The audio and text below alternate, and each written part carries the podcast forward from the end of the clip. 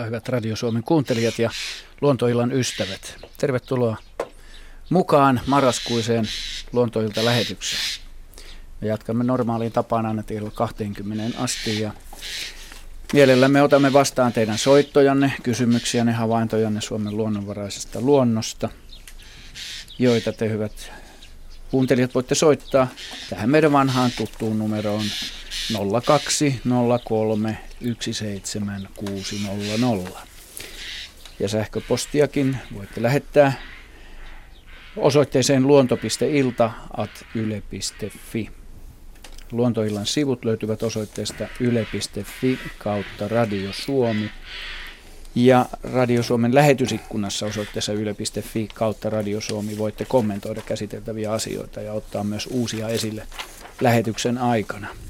Ja kuvallisia kysymyksiä, joita tulemme tässä käsittelemään ohjelman aikana, normaalisti kolme totuttuun tapaan ainakin, niin näitä kuvia te voitte löytää Radio Suomen etusivujen kautta. Täällä studiossa istuvat kaikki raatilaiset paikallaan. Höristelemme korvia. Tämä on närhi täällä taustalla, eikä kukaan meistä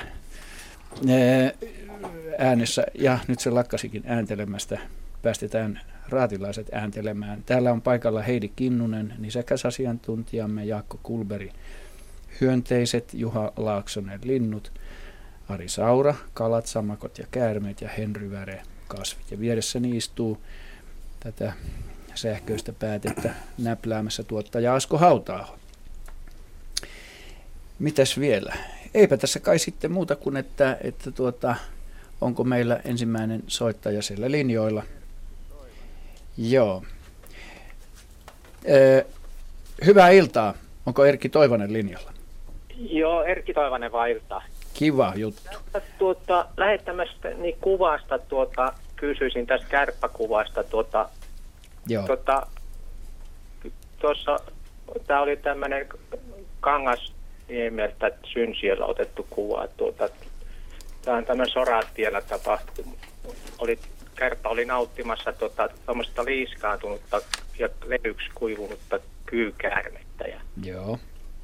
ja se oli niin kesy, että se antoi kosketella tuota, ja se ei olisi millään antanut päästää irti siitä kyykäärmestä, eli sitä voisi leikitellä sen kanssa, että se piti tuota topakasti kiinni siitä, mutta...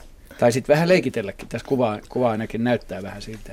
Kyllä, kun sitä yritti vetää, niin se tarrautui voimakkaasti siihen kiinni ja tuota, mikä mahtoi olla syynä, tuota, että täällä ei ollut niin itsesuojeluvaistoa ollenkaan. Tuota. Tämä vaikuttaa niin nuorelta yksi, yksilöltä tämä kärppä. Ja, tuota, Joo. Ihan terveeltä ja hyvinvoivalta tämä näyttää tästä kuvasta kyllä, se olikin. Joo. Mä sanon kuuntelijoille tähän väliin, että tämä kuva, minkä Erkki Toivonen juuri on lähettänyt ja mistä puhutaan, se löytyy siis Radio Suomen etusivuilta. No niin, Heidi. Tämä kuva on musta tosi mainio. Ja ehkä tämän tekee musta kahdella tavalla vielä mainioksi. Ei ainoastaan se, että, että kärpästä on saatu tämmöinen lähikuva, mutta se, että se tässä todella on tämän kyyn kimpussa, mikä ei ole kärpän ehkä kuitenkaan mitään pääravintokohdetta, vaan tavallisestihan kärpät syö pikkujyrsijöitä ja, ja sen kokosta, ää, miten sanoisin, itselleen täysin vaaratonta ruokaa. Mutta tässä todella niin kuin itsekin sanoitte, että tämä on nuori yksilö ja sen näkee tästä kuvasta musta tosi kivasti siitä, että sillä on suhteessa aika iso pää ja isot noin tassut. Vähän samalla kuin millä tahansa pennulla, kotieläimen pennulla näkee saman ilmiön, että ne on tuommoisia höpsön näköisiä vielä. Ja, ja mä jäin itse katselemaan tätä kuvaa ja miettiä sitä, että onko tämä jostain kesä-heinäkuun vaihteesta vai... Tämä on heinäkuussa, oikein helle aika. Siellä on siis runsaasti näitä liiskautuneita siis autolla yliajettuja käärmeitä tällä alueella. Joo. Mutta on kyllä ihan riittävästi siellä. No mä tässä laskeskelin vaan sen kärpän ikää, että jos se olisi toukokuulla syntynyt, niin sitten se olisi niin kuin kesä, touko, kesä. Että voisiko se olla joku 10-12 viikkonen. Että ne voi jopa 12 viikkoiseksi asti imeä vielä äidiltäkin maitoa ja sitten sen jälkeen pitäisi kokonaan itsenäistyä.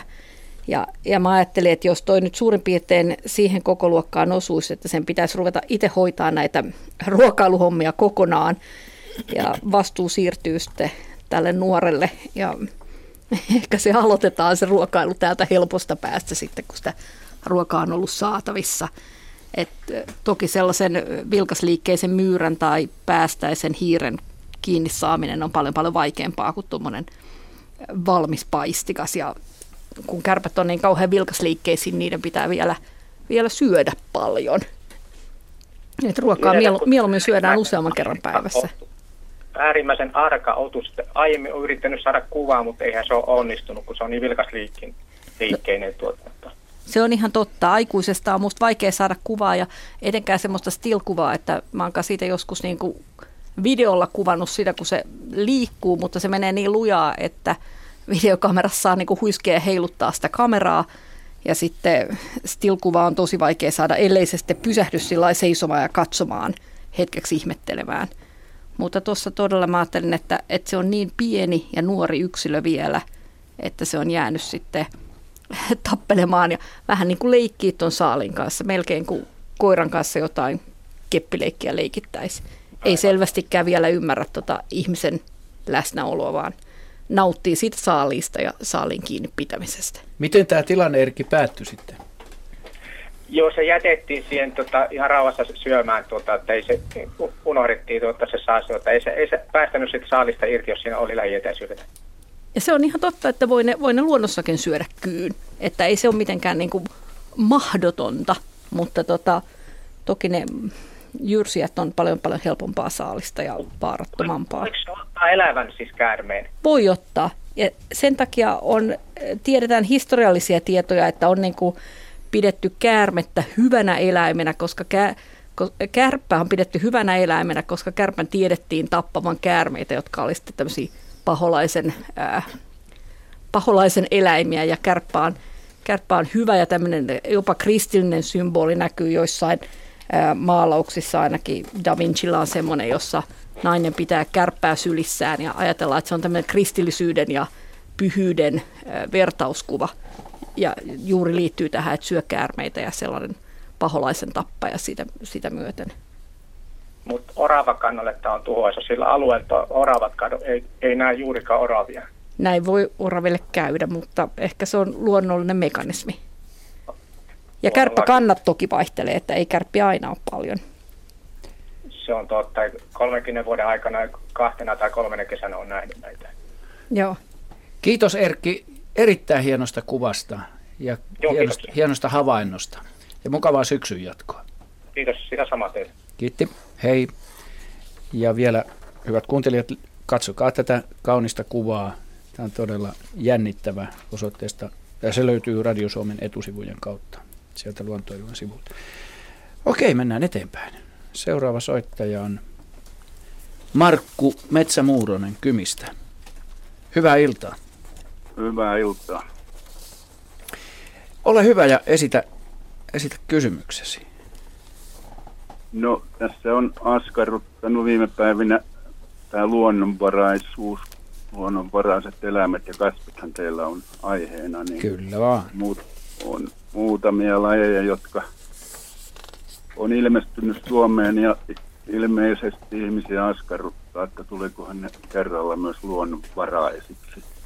Eli viimeimmäksi tämä asian runkojäärä ja aikaisemmin esimerkiksi mäntyankeroinen nyt näistä pienemmistä eliöistä. Joo. Eli milloin saadaan tieto siitä, että onko nämä mahdollisesti luonnonvaraisia, jos jos niitä nyt tuolta Suomen luon, luonnosta laajemmin ruvetaan tapaamaan. No. Aasian runkojäärä, Jaska. No, näyttää ikävä kyllä olevan tällä hetkellä luonnonvarainen, tosin vieras laji. Eli laji, lajihan on Kiinassa ja luontaisesti alun perin esiintyvä. Ja, ja tota, miten hän nyt kauniisti sanoisi, ettei kukaan pahastu, mutta Tätä se typeryys teettää. Tässä pitää tarkasti erottaa kaksi käsitettä. Kaikki elit, jotka menestyy luonnossa, niin niistä tulee luonnonvaraisia, mutta ne eivät siltikään ole alkuperäisiä Suomen mm. luonnossa. Mm. Ari. Sitten näistä tulokkaista niin pitää vielä eritellä vieraslajit ja tulokaslajit. Et vieraslajit on, jotka on jotenkin tuotettu tänne ihmistoiminnan seurauksena, ne on tullut jonkun lastin mukana tai tuotu tahallaan tai näin poispäin. Mutta sitten on ihan tulokkaita, jotka luonnollisesti levittäytyy uusille levittäjille. Joo, ja, ja tässä ei sinänsä ole mitään pahaa. Ei että, ole. Että se on oikeastaan... Niin kuin, Tulokkuudessa ei ole mitään pahaa. Joo, monesti mm. ihmisille ja laajemmillakin yhteisöillä Taipumusta uno, uno, unohtaa, he unohtavat hyvin elkästi, että tässä mennään paitsi paikassa, niin myös ajassa. Ja on, on paljon eläinlajeja joille, ja kasvilajeja, joiden niin kuin li, esiintyminen on riippuvainen tämmöisestä erilaisista ilmastovaihteluista ja niillä omat ekspansiiviset vaiheensa esimerkiksi jäätiköitymisen jälkeen. Ja ne voivat olla hyvin, hyvin laajalle levinneitä ja runsaita silloja. Sitten glasiaalivaihe, mitä kauemmaksi se jää, niin sitä enemmän monet elinympäristöt sulkeutuvat ja ne sitten Onko? vähän niin kuin venhailee jääkautta, mutta tämä, tämä olen samaa mieltä edellisten puhujien kanssa myös, että nämä kolme asiaa on kyllä hyvä, hyvä erottaa. Vieraslajit, tulokaslajit ja mikä se nyt sitten olisi luonnonvaraiset, että, että tota, käsitteestä on hyvä pitää kiinni. Tuottaja Asko Onko- Hauta laittoi tuonne Luontoillan Facebook-sivuille. Öö, tästä puhutaan nyt luontoilussa, kun epäilet löytäneesi Aasian runkojäärän niin elintarviketurvallisuusvirasto Evira. Tarvitse siitä ilmoittaa, mutta Ev- Eviran sivuillahan tästä mainitaan, että, että tota, öö, Aasian runkojäärä on vaarallinen lehtipuita vioittava kovakuoriainen. Se on Kiinasta kotoisin oleva laji, joka on levinnyt Aasiasta Pohjois-Amerikkaan ja Eurooppaan puisen pakkausmateriaalin välityksellä. Erityisen riskialtista on kivitavaran pakkausmateriaali, koska kivitavara on usein peräisin Kiinasta. Ja Suomesta on löydetty lokakuussa 2015, eli tänä vuonna ensimmäinen Aasian runkojäärä esiintymä. Esiintymä sijaitsee Vantaan, Itä-Hakkilan ja Kuninkaanmäen alueella, ja Evira tarkastaa parhaillaan esiintymän laajuutta. Ja kuitenkin tässä seuraavaksi sanotaan, että Aasian runkojääriä tiedetään esiintyvän nyt kuuden hehtarin alueella. Ja talven aikana alueelta kaadetaan lehtipuut lukuun ottamatta tammia, omenapuita ja pihlajia. Esiintymisalueen ympärille määrätään kahden kilometrin levyinen puskurivyöhyke, jolta ei saa kuljettaa lehtipuita pois runkojäärän leviämisvaaran vuoksi.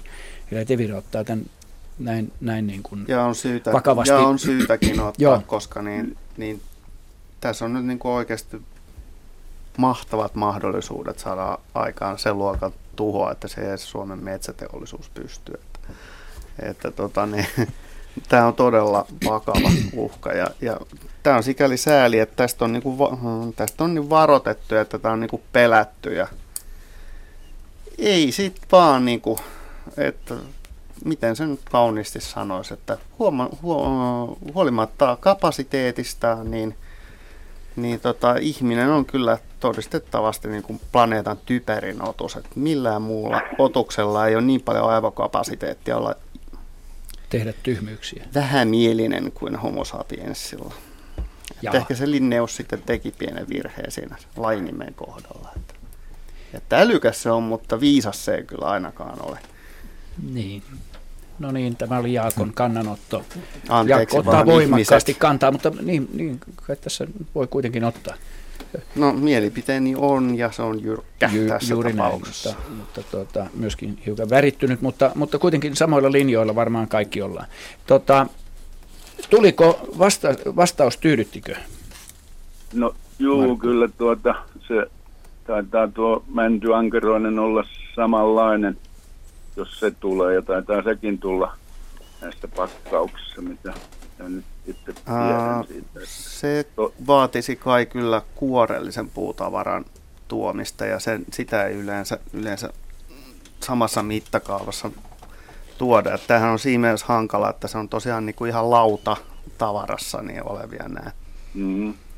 nämä Kyllä tota, sitäkin on sitä mäntyänkeroista jossain pistokokeista tavattu, että Suomessa, että kyllä se, sitä on Ja no- tullut. Varmasti, on, varmasti on tullut ja tota, niin, kuitenkin tämä jäärä on vähän siinä mielessä hankalampi, että, että se pystyy itse, kun, kun näitä kuoriutuu näitä yksilöitä näistä, näistä nyt vaikka esimerkiksi raakapuutavaran lavoista, niin Mm. ne pystyy hyvin nopeasti parittelemaan ja lentämään vaikka useita kilometrejä jonnekin ja ensiksi elää pieninä määrinä ja sitten lähteä leviämään. Ja Ja Suomen ainoa, ainoa pelastuksen mahdollisuus tässä on se, että meillä, meillä on kuitenkin aika, aika haastava tämä ilmasto. Ja tota, että, mutta ikävä kyllä näyttää siltä, että ne on pärjännyt ihan riittävän hyvin. Ja, Ja nythän ei pidä, levi- pidä sitten ihan, ihan kuitenkaan niin kuin tässäkään tapauksessa täysin niin kuin, niin kuin, ää, ää, herm, hermostua kaikista mahdollisista reijistä puissa, että meillähän on koko joukko kymmeniä erilaisia sarvijääriä, jotka, jotka tota, myös tekee reikiä puutarvaraa, että et, et kannattaa tosiaan niin tässä tapauksessa niin ennen kuin antaa moottorisahan soida, niin olla Evira, Evira Parkaan yhteydessä, joka joutuu kaiken tämän sotkun sitten selvittämään. Ja tässä huvittavinta, että ihmiset sen oikein aktiivisesti levittää näitä kuormalahoja tuonne pitkin, pitkin maita ja mantuja, että nehän on aluttua tavaraa erilaiseen käyttöön. Joo, tietämättömyys tässä on varmaan syynä, Juu, ja eikä, sitten eikä tahallisuus. kollektiivinen laiskuus. Joo. Kiitos soitosta ja hyvää syksyn jatkoa. Kello on 20 yli 6. Kuuntelette luontoiltaa. Hyvät kuuntelijat, numero, johon voitte soittaa tänne ja kysyä kysymyksiä, ne havaintojanne Suomen luonnonvarasta luontoa koskevia sellaisia on 020317600. Seuraava soitto tulee Espoosta. Esko Jokinen, hyvää iltaa. No iltaa. Mitä haluat kysyä meiltä? No, kysymykseni on vähän semmoinen erikoinen.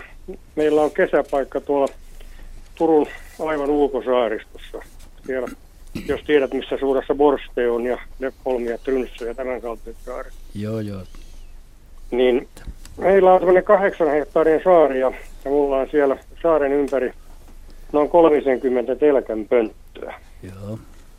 Ja nämä telkän pöntöt joka syksy emäntäni kanssa, niin, niin käyn putsaamassa ja pannaan sinne uudet heinät pohjalle, jotta taas seuraavat pesuet on, on tervetulleita keväällä sinne pesiin.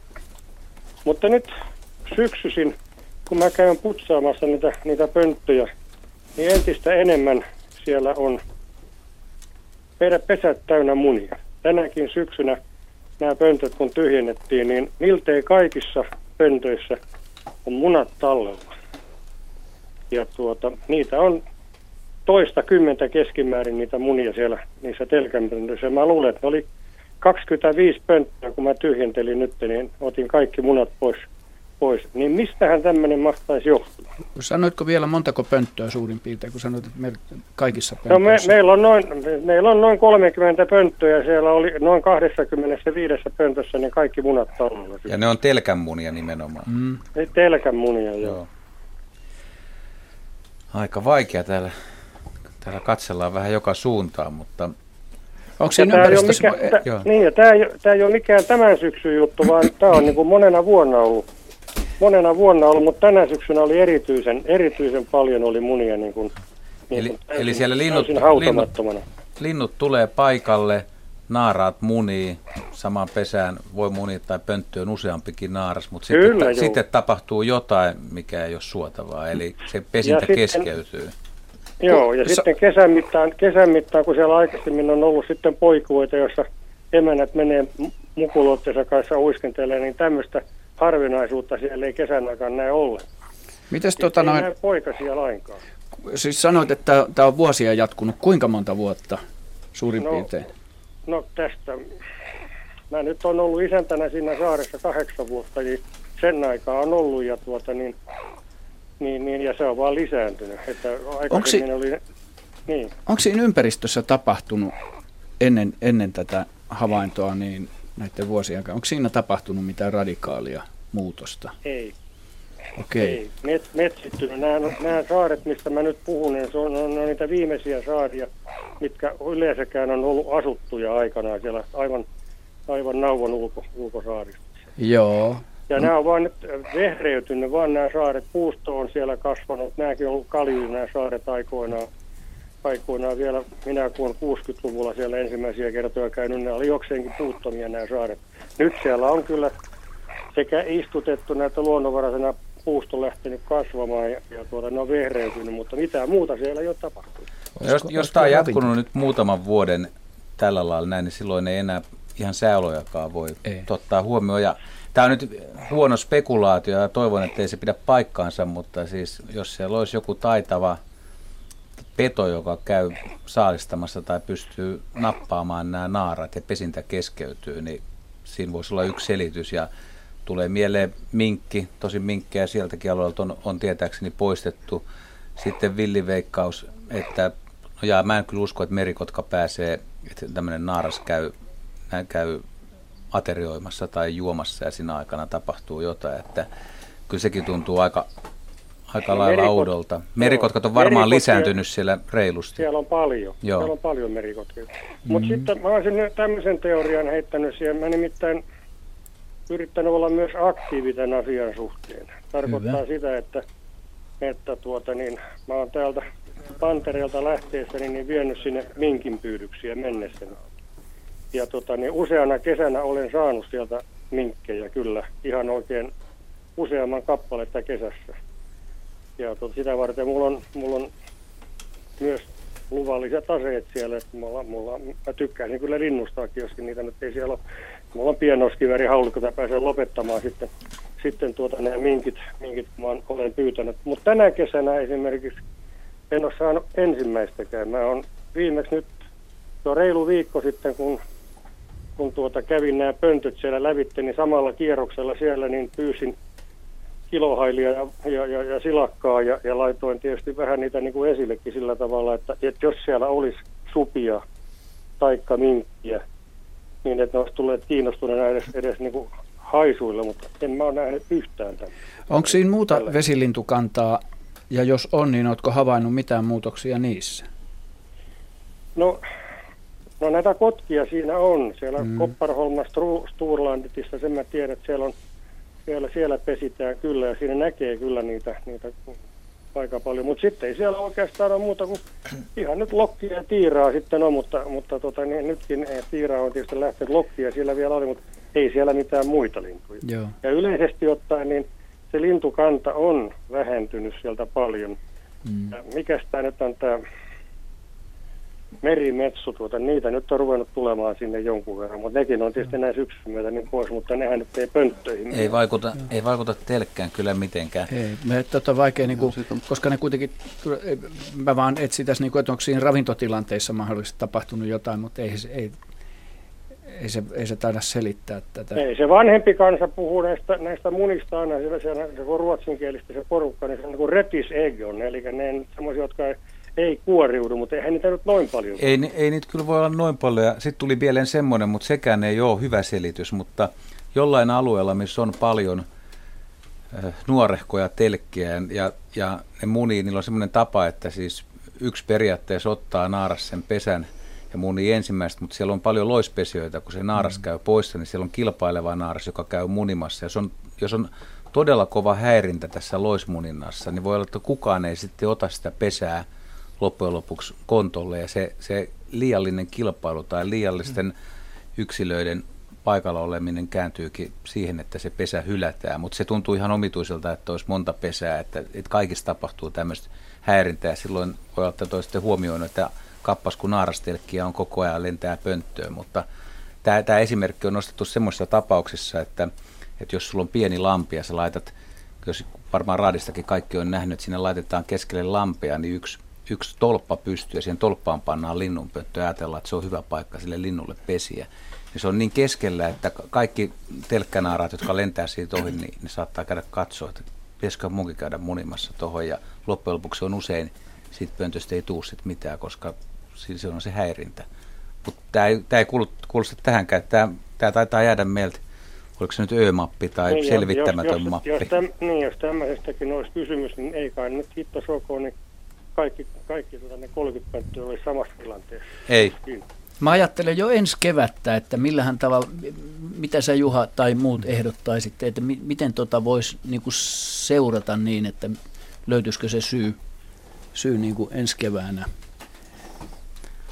Pystyisikö sen havainnoimaan? No siis mun mielestä seurantaa ehdottomasti kannattaa jatkaa samalla mm. tavalla. Ja nyt tota, jos tämä vuosi oli poik- vielä erityisen poikkeuksellinen, niin kyllähän tämä vuosi oli kaikki puoli muutenkin erityisen poikkeuksellinen. Mm. Nimenomaan mä liputan vielä tämän sääolosuhteiden mm. suhteen, että kyllähän tänä vuonna just alkukesästä pesimisaikaan niin oli erityisen erilaiset sääolosuhteet kuin keskimäärin. Että kyllä mä sanoisin, että telkät jättää aina näitä, näitä tota, hedelmättömiä munia just osittain tämän loispesinnän takia pönttöhet, niitä löytyy joka vuosi aina joka pöntöstä jonkun verran, mutta että tänä vuonna erityisen paljon, niin voisi olla kyllä niin kuin tässä tämän, tämän menneen kesän sääilmiöissäkin sitten osa syytä tähän. Joo. No, mutta tämä jää nyt tältä erää ratkaisematta meiltä lopullisesti. Kiitetään soittajaa ja tota, toivotetaan sulle hyvää syksyn jatkoa. Jaska, haluat vielä kommentoida? No, merimetsoista mä olen vaan todennut, että niistähän on tutkimusta, että ne on pikemminkin lisännyt muiden mm. saaristossa pesivien lintujen määriä, mm. koska ne pystyy puolustamaan lähestulkoon kaikkia muita paitsi merimetsoa vastaan. Niin kuin merikotkaa. Niin. Meri, merikotkaa vastaan, niin, mm. niin pesimät luotoa ja ja merikotkat taas keskittyy nimenomaan niihin eikä noihin rääpäleisiin, jotka sitten hyötyy tästä tilanteesta. No niin. Kello tulee puoli seitsemän ja meidän luontoilta lähetys jatkuu seuraavan soittajan myötä. Tuulikki Silver Vantaalta. Hyvää iltaa ja tervetuloa mukaan lähetykseen. Hyvää iltaa, kiitos. Mä olisin kysynyt sellaista asiaa, kun nyt on parina syksynä, kun tulee noita hiiriä. Mä asun vaan täällä omakotitalossa tämmöisessä, niin tota noin, tulee hiiriä tuohon verannalle mm-hmm. sisään jostakin kolosta. Ja ennenhän oli harmaita, niin kuin nättiä, pieniä sieviä hiiriä, mutta tota, nykyään ne on semmoisia pitkiä, jolloin ruskea selkeä valkoinen vatsa. Mm. Et, eh, ne on hävinnyt ne harmaat. Ja pitkä häntä. Pitkä häntä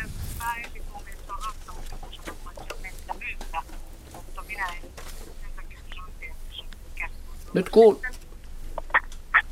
Voitko toistaa, voitko toistaa vähän taaksepäin? Täällä on joku tilapäinen häiriö ilmeisesti tällä linjalla, Aha. ainakaan meillä ei kuulunut tänne. Siihen okay. asti, kun, kun mä sanoin, että, että onko pitkä häntä, niin mitä no, sanoit aika, sen jälkeen? Aika pitkä häntäinen on. Joo. Joo. Kyllä, mutta vaalean ruskea on selästä ja, ja tota, vaalea valko. Joo, joo. joo. Kyllä. Eikö tämä ole Heidi aika tyypillistä tähän aikaan vuodesta? No sen näköisen hiiret on, mutta sanoitte, että ne oli ennen erinäköisiä. Siis metsähiiri on tyypillisesti juuri tuon näköinen, kun kuvasitte. Mm. Että sillä on tämmöinen sel- selkeä, selkeä väriero sinne vatsaan ja selkään ja sillä on, sillä on just tuommoinen pitkä häntä, joka on suurin piirtein saman pituinen kuin se eläin itse. Ja sillä on semmoiset kauniit viehkeät hörökorvat. Ja Joo, niin on. Py- pyrkii iloisesti nauttimaan ruokaa näin syksyllä, kun sille tulee nälkä ja saattaa tulla rakennuksiin sisäänkin. luonne. Joo, kyllä. kyllä. Että verrannalla on joskus säilytetty jotain ruoka-astia, niin, tai linnunruokia, niin siellä on sitten vierailtu siellä, mutta tota, ei niitä ollut kuin pari vuotta. Sitä no. ennen oli harmaita. Ja pieniä, pieniä, lyhythäntäisiä. Ei, niin, no ne oli varmaan sitten jotain myyriä, mitä teillä oli aikaisemmin. Että, et Ei, kun nyt... ne oli, pienempiä, ne oli pienempiä kuin nämä nyt. Joo, joo, Nä, joo, joo mutta ne on juuri. eri laji. joo, et, et ne pienem, pienemmät ja ruskeammat oli sitten myyriä ja niillä oli lyhyempi häntä. Ja näillä pit, nämä pitkähäntäiset tyypit ovat sitten hiiriä. Että... Niin, no myyriä meillä on kyllä erikseen. Tuolla kyllä mä oon myyrän nähnyt, mutta se on taas erinäköinen.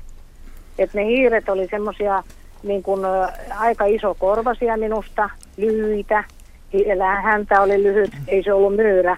Ja sitten on myyrät erikseen. Meillä on kahta kolmea lajia myyrää tässä, kun meillä on tuommoinen vanha oja tuossa ja pelto.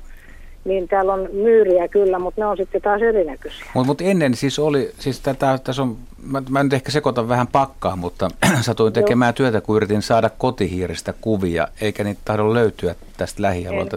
Et voiko olla, onko kotihiiri tuttu laji? Teille? On.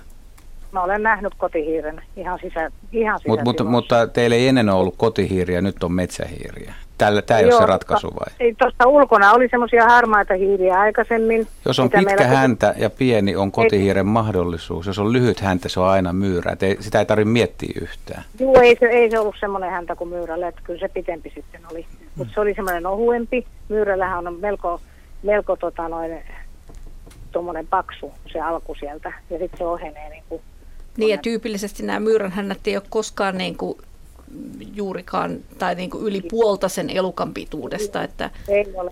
että ei. hiiren hännät on sen elukan pituisia ja myyrän on sitten Ai. puolet tai lyhyempiä. Joo, mutta se, että, että niihin on tosiaan, miksi ne on hävinnyt ne, ne harmaat hiiret, niin sanotut, ne, ne on tehnyt tuossa kulkona toissa kesänä, kyllähän se oli vain sitä edellisenä, ne oli tehnyt pesiä siihen kukkapenkkiin. Ja ne oli kyllä ihan hiiren näköisiä, ei ne myyrän näköisiä ollut. Ne oli, siellä, siinä oli reikä ja meillä oli vieraana kissa, joka istui siinä ja, ja sillä, sillä oli tassut siinä ja ne käveli ne hiiret yli sen tassun ja se vaan katteli. Mutta se oli sisäkissa, joka ei ymmärtänyt yhtään mistään mitään ilmeisesti. Okay. Ja sen ne hiiret tallusteli, mutta oli semmoisia pieniä, harmaita. No en mä sitä häntää tietenkään mitannut, mutta kyllä mä niin kuin myyrän taas tunnen, koska se on vähän eri mallinenkin. Ei, no, se, kyllä ei se, se sama ma- si- Siltä ehkä kuulostaa, niin joo, jos ne olisikin ollut päästäisesti, mutta, niin. mutta eh- ehkä jos ne, jos ne oli kummatkin hiiriä, niin ehkä ne oli ensin kotihiiriä ja sitten myöhemmin metsähiiriä. Et jos, jos näin pitäisi. Onko joku nähnyt, siis kun Pystyttekö sen, oletteko nähnyt kolmen vuoden sisällä kotihiiriä? Mä en ole. Mä en meinaan on nähnyt mä moneen vuoteen. Mä en ole, että olisi kiva, jos tulisi vaikka viestejä, että missä niitä ylipäätään no, enää on. Mm niin. Ate, Ateneumin edessä, tota, niin, noin, silloin kun siellä oli se remppa ja niillä oli ne, ne aitaukset mm. siinä ympärillä, mä katsoin, että miksi tuommoinen erään hampurilaisravintolan pakkaus liikkuu tyynessä säässä eteenpäin pitkiä asfalttia ja sitten mä nostin sen ja se oli kaksi kotihiirtä. Kiitos Tuulikki Silver mielenkiintoisesta kysymyksestä ja havainnosta ja aktivoisinkin tässä Radio Suomen ja Luontoillan kuuntelijoita tänne lähetysikkunaan laittamaan nyt heti viestiä, että milloin on kotihiirtä viimeksi havaittu. Mut mä ehkä tuota, Yle.fi kautta Radio Suomi. Sieltä yle.fi kautta Radio Suomi. Sinne vaan viestiä laittamaan, niin tästä kytätään. Niin, pesaisi Juha tuossa just, että et, et, et, ehkä semmoinen näppituntuma mullakin, että kotihiiret on vähentyneet suhteessa metsähiiriin. Joo. Ja että johtuuko se sitten siitä, että – että ne pärjäisi paremmin juuri siinä ihmisen luomassa ympäristössä, joka mm. nyt on ikävällä tavalla muuttunut semmoiseksi hiirivihamieliseksi. Että enää ei niin helposti pääsekään sitten ulkorakennuksiin ja sellaisiin, josta tota, ruokaa helpommin, helpommin saisi. Ja metsähiiri on ehkä mä taivun tuohon ajatteluun, kyllä. Mm. No niin, hienoa. Ö, otetaan seuraava soittaja linjoille. Tässä jossain vaiheessa otetaan myöskin sähköposteja joita täällä on. Mutta preferoimme nyt vielä soittajan. Osmo Sepponen, hyvää iltaa. Hyvää iltaa. Ja, ja eka pitää kysyä, että kuuluuko tämä hyvin, kun täällä on vähän linkeissä ollut ongelmia. Mutta... Tässä on hieman ollut, mutta tämä tuntuu kuuluvan nyt hyvin. No niin, sitten tämä vesi, vesikalan tämä kysymys. Tuota, niin, Ari Sauralle, joo. Takavuosina oli puhetta luontoillassa, että matalassa vedessä, eli kun vesi lämpenee, niin iso hauki ei saa happea ja ei pysty tulemaan kovin isoja haukia. Ja nyt tämä kysymys onkin sitten, miten se on ahpenen kohdalla ja kuhan kohdalla. Että, että miten ne, jos ahvenen pitäisi mennä kahteen kiloon tai kuhan johonkin viiteen kiloon, niin miten siinä käy sitten, kun, kun niin kuin aikaisemmin oli puhetta luontoillasta, että lämpöisestä vedestä se iso kala ei saa happea. Ja ne matalat vedethän ne tietenkin lämpenee. No, ihan, ja tämä on se kysymys. Joo, ihan oikealla jäljellä ollaan, että mitä isompi kala, niin sen suurempi sen hapen tarve ja ne elintoiminnot vaikeutuu sitten lämpimässä vedessä, koska mitä lämpimämpää vettä, niin sen vähemmän siihen on happea ilmakehästä liuenneena ja käytettävissä kaloille. Mutta että nyt sit jos ajatellaan näitä eri kalalajia, niin hauki näistä kolmesta lajista on selvästi semmoinen, joka on sopoitunut viileämpään vesiympäristöön kuin ahven ja varsinkin kuha. Et kuhahan on oikeastaan näistä kolmesta lajista se, joka viihtyy kaikkein lämpimimmässä vedessä. Ja se on mm-hmm. silloin myös isompana sopeutunut tähän vähän happisempaan lämpimään veteen, eli silloin kyky irrottaa kiduksillaan siitä lämpimästäkin vedestä happea omien elintoimintojensa ää, polttoaineeksi, jos näin voi sanoa. No kyllä, kyllä, joo. Kun tässä on niin semmoista havaintoa, kun tässä nyt on just Pieksijärvi, Matalanjärvi ja niin ahve, ahvenessakin, niin jos rupeaa puhumaan joku puolentoista kiloa ahvenesta, niin voi tarkistaa kyllä puntarin. Että, että tuota, niin, niin, täällä ei ole kyllä oikeastaan semmoisia, että mä, mä semmoinen epäilys vähän, että ahven, ahvenkin on vähän. Joo, no kyllä tota, ahven on ehkä näiden hauen ja kuhan välistä semmoinen välimuoto sitten, että, no, että kyllä isot, isot ahvenet mieluummin, ne saattaa käydä lämpimässäkin vedessä syömässä, oh. mutta sitten vetäytyy vähän viileämpiin vesiin sulattelemaan. Joo, no muuten, ne elintoim- joo, kyllä, kyllä. muuten ne elintoiminnot kiihtyy, koska ne on vaihtolämpöisiä, niin isoilla kaloilla ne elintoiminnot kiihtyy. Jos se iso kalan massa lämpenee koko, kokonaan liikaa, niin silloin ne elintoiminnot kiihtyy ja ravinnon tarve kasvaa ja hapen tarve kasvaa ja saattaa olla, että kovin lämpimässä sitten nämä isot kalat no ei joo, pysty, kyllä, kyllä. No, pysty oleskelemaan. Onko, onko särkikaloilla sitten mitään samalla? Ne on, särkikalat on hyvin lämpimäänkin veteen sopeutuneita, että, ah, just, joo. että niillä ei ole tällä tavalla samanlaista ongelmaa tämän kylmyyden ja kylmän ja lämpimän veden vaihtelun kanssa no, niin, kuin niin, hauella. Kyllä, kyllä, joo, joo.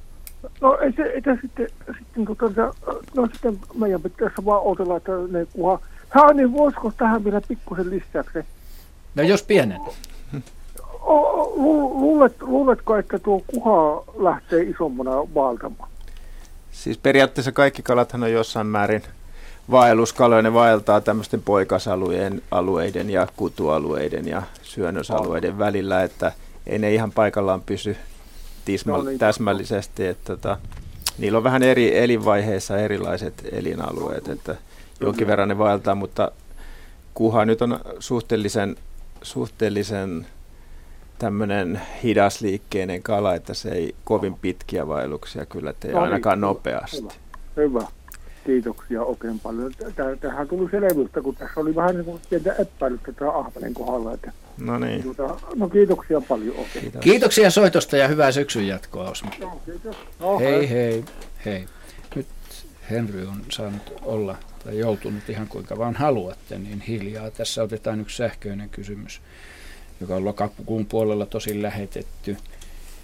Ja tässä sanotaan, että kuuntelin juttua ne raidasta, ilmeisesti puhuttiin viime lähetyksessä, jäin miettimään raidan levinneisyyttä. Kymijoen rannoilla sitä kasvaa, mutta Keski-Suomessa en muista tavanneeni. Lienee rantojen puu, kuten Tervalempekin. Näin siis Juha pisi sähköpostiosoitteen mukaan.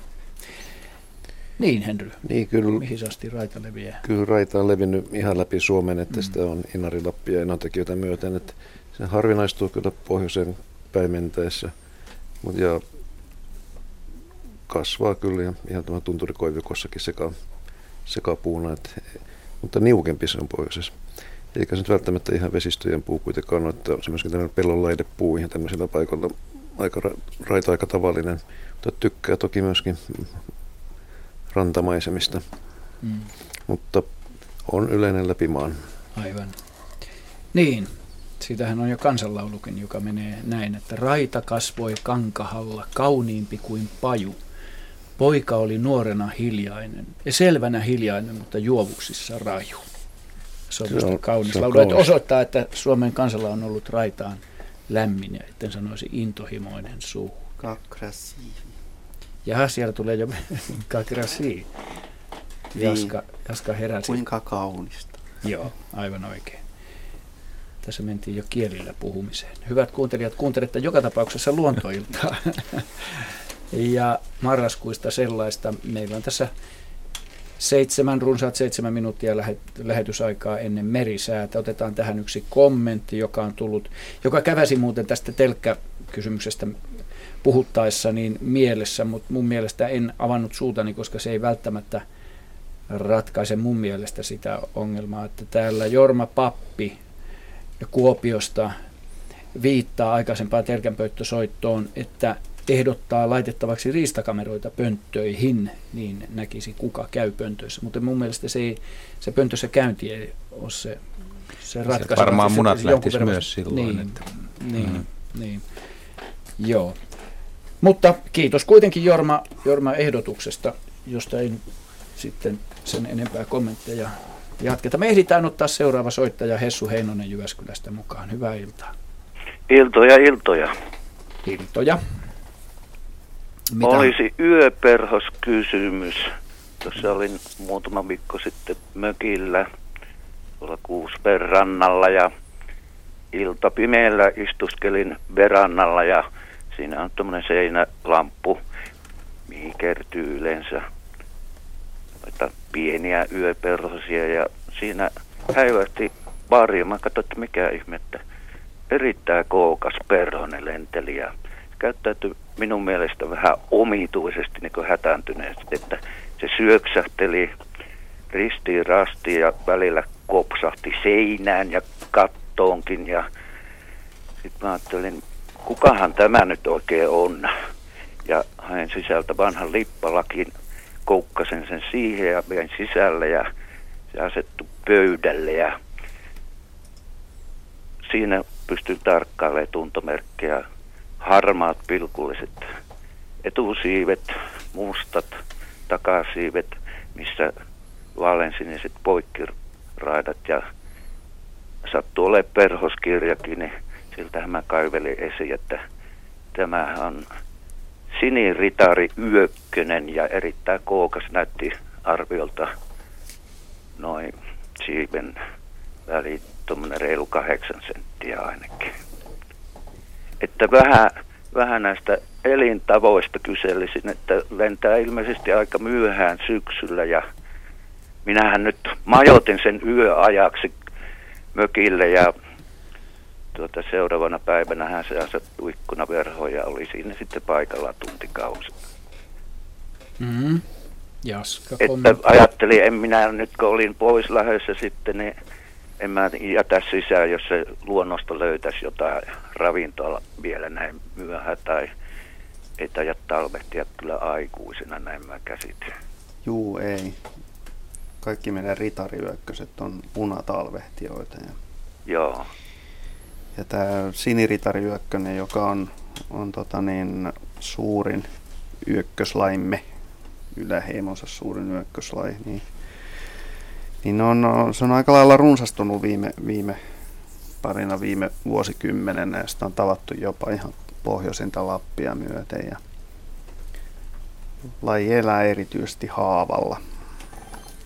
Joo, ja sitä, jonkun verran on, joo. Sitä pidetään hienona lajina muualla Euroopassa, koska se on levinneisyydeltään ritariykköseksi varsin pohjoinen. Ja, mutta, mutta sen populaatiot ovat kyllä varsin laajoja täältä aina tonne.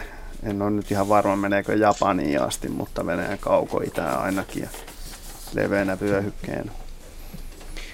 On tosiaan ainoa, ainoa ritarihyökkäyslaji, jolla on siniset juovat takasiivissä, mutta altapäinhän se, kun ihmiset yleensä näkee sen, ne kiinnittää huomiota sen vaaleuteen, mikä johtuu siitä, että se on alapuolelta lähinnä valkoinen ja mustakuvioinen.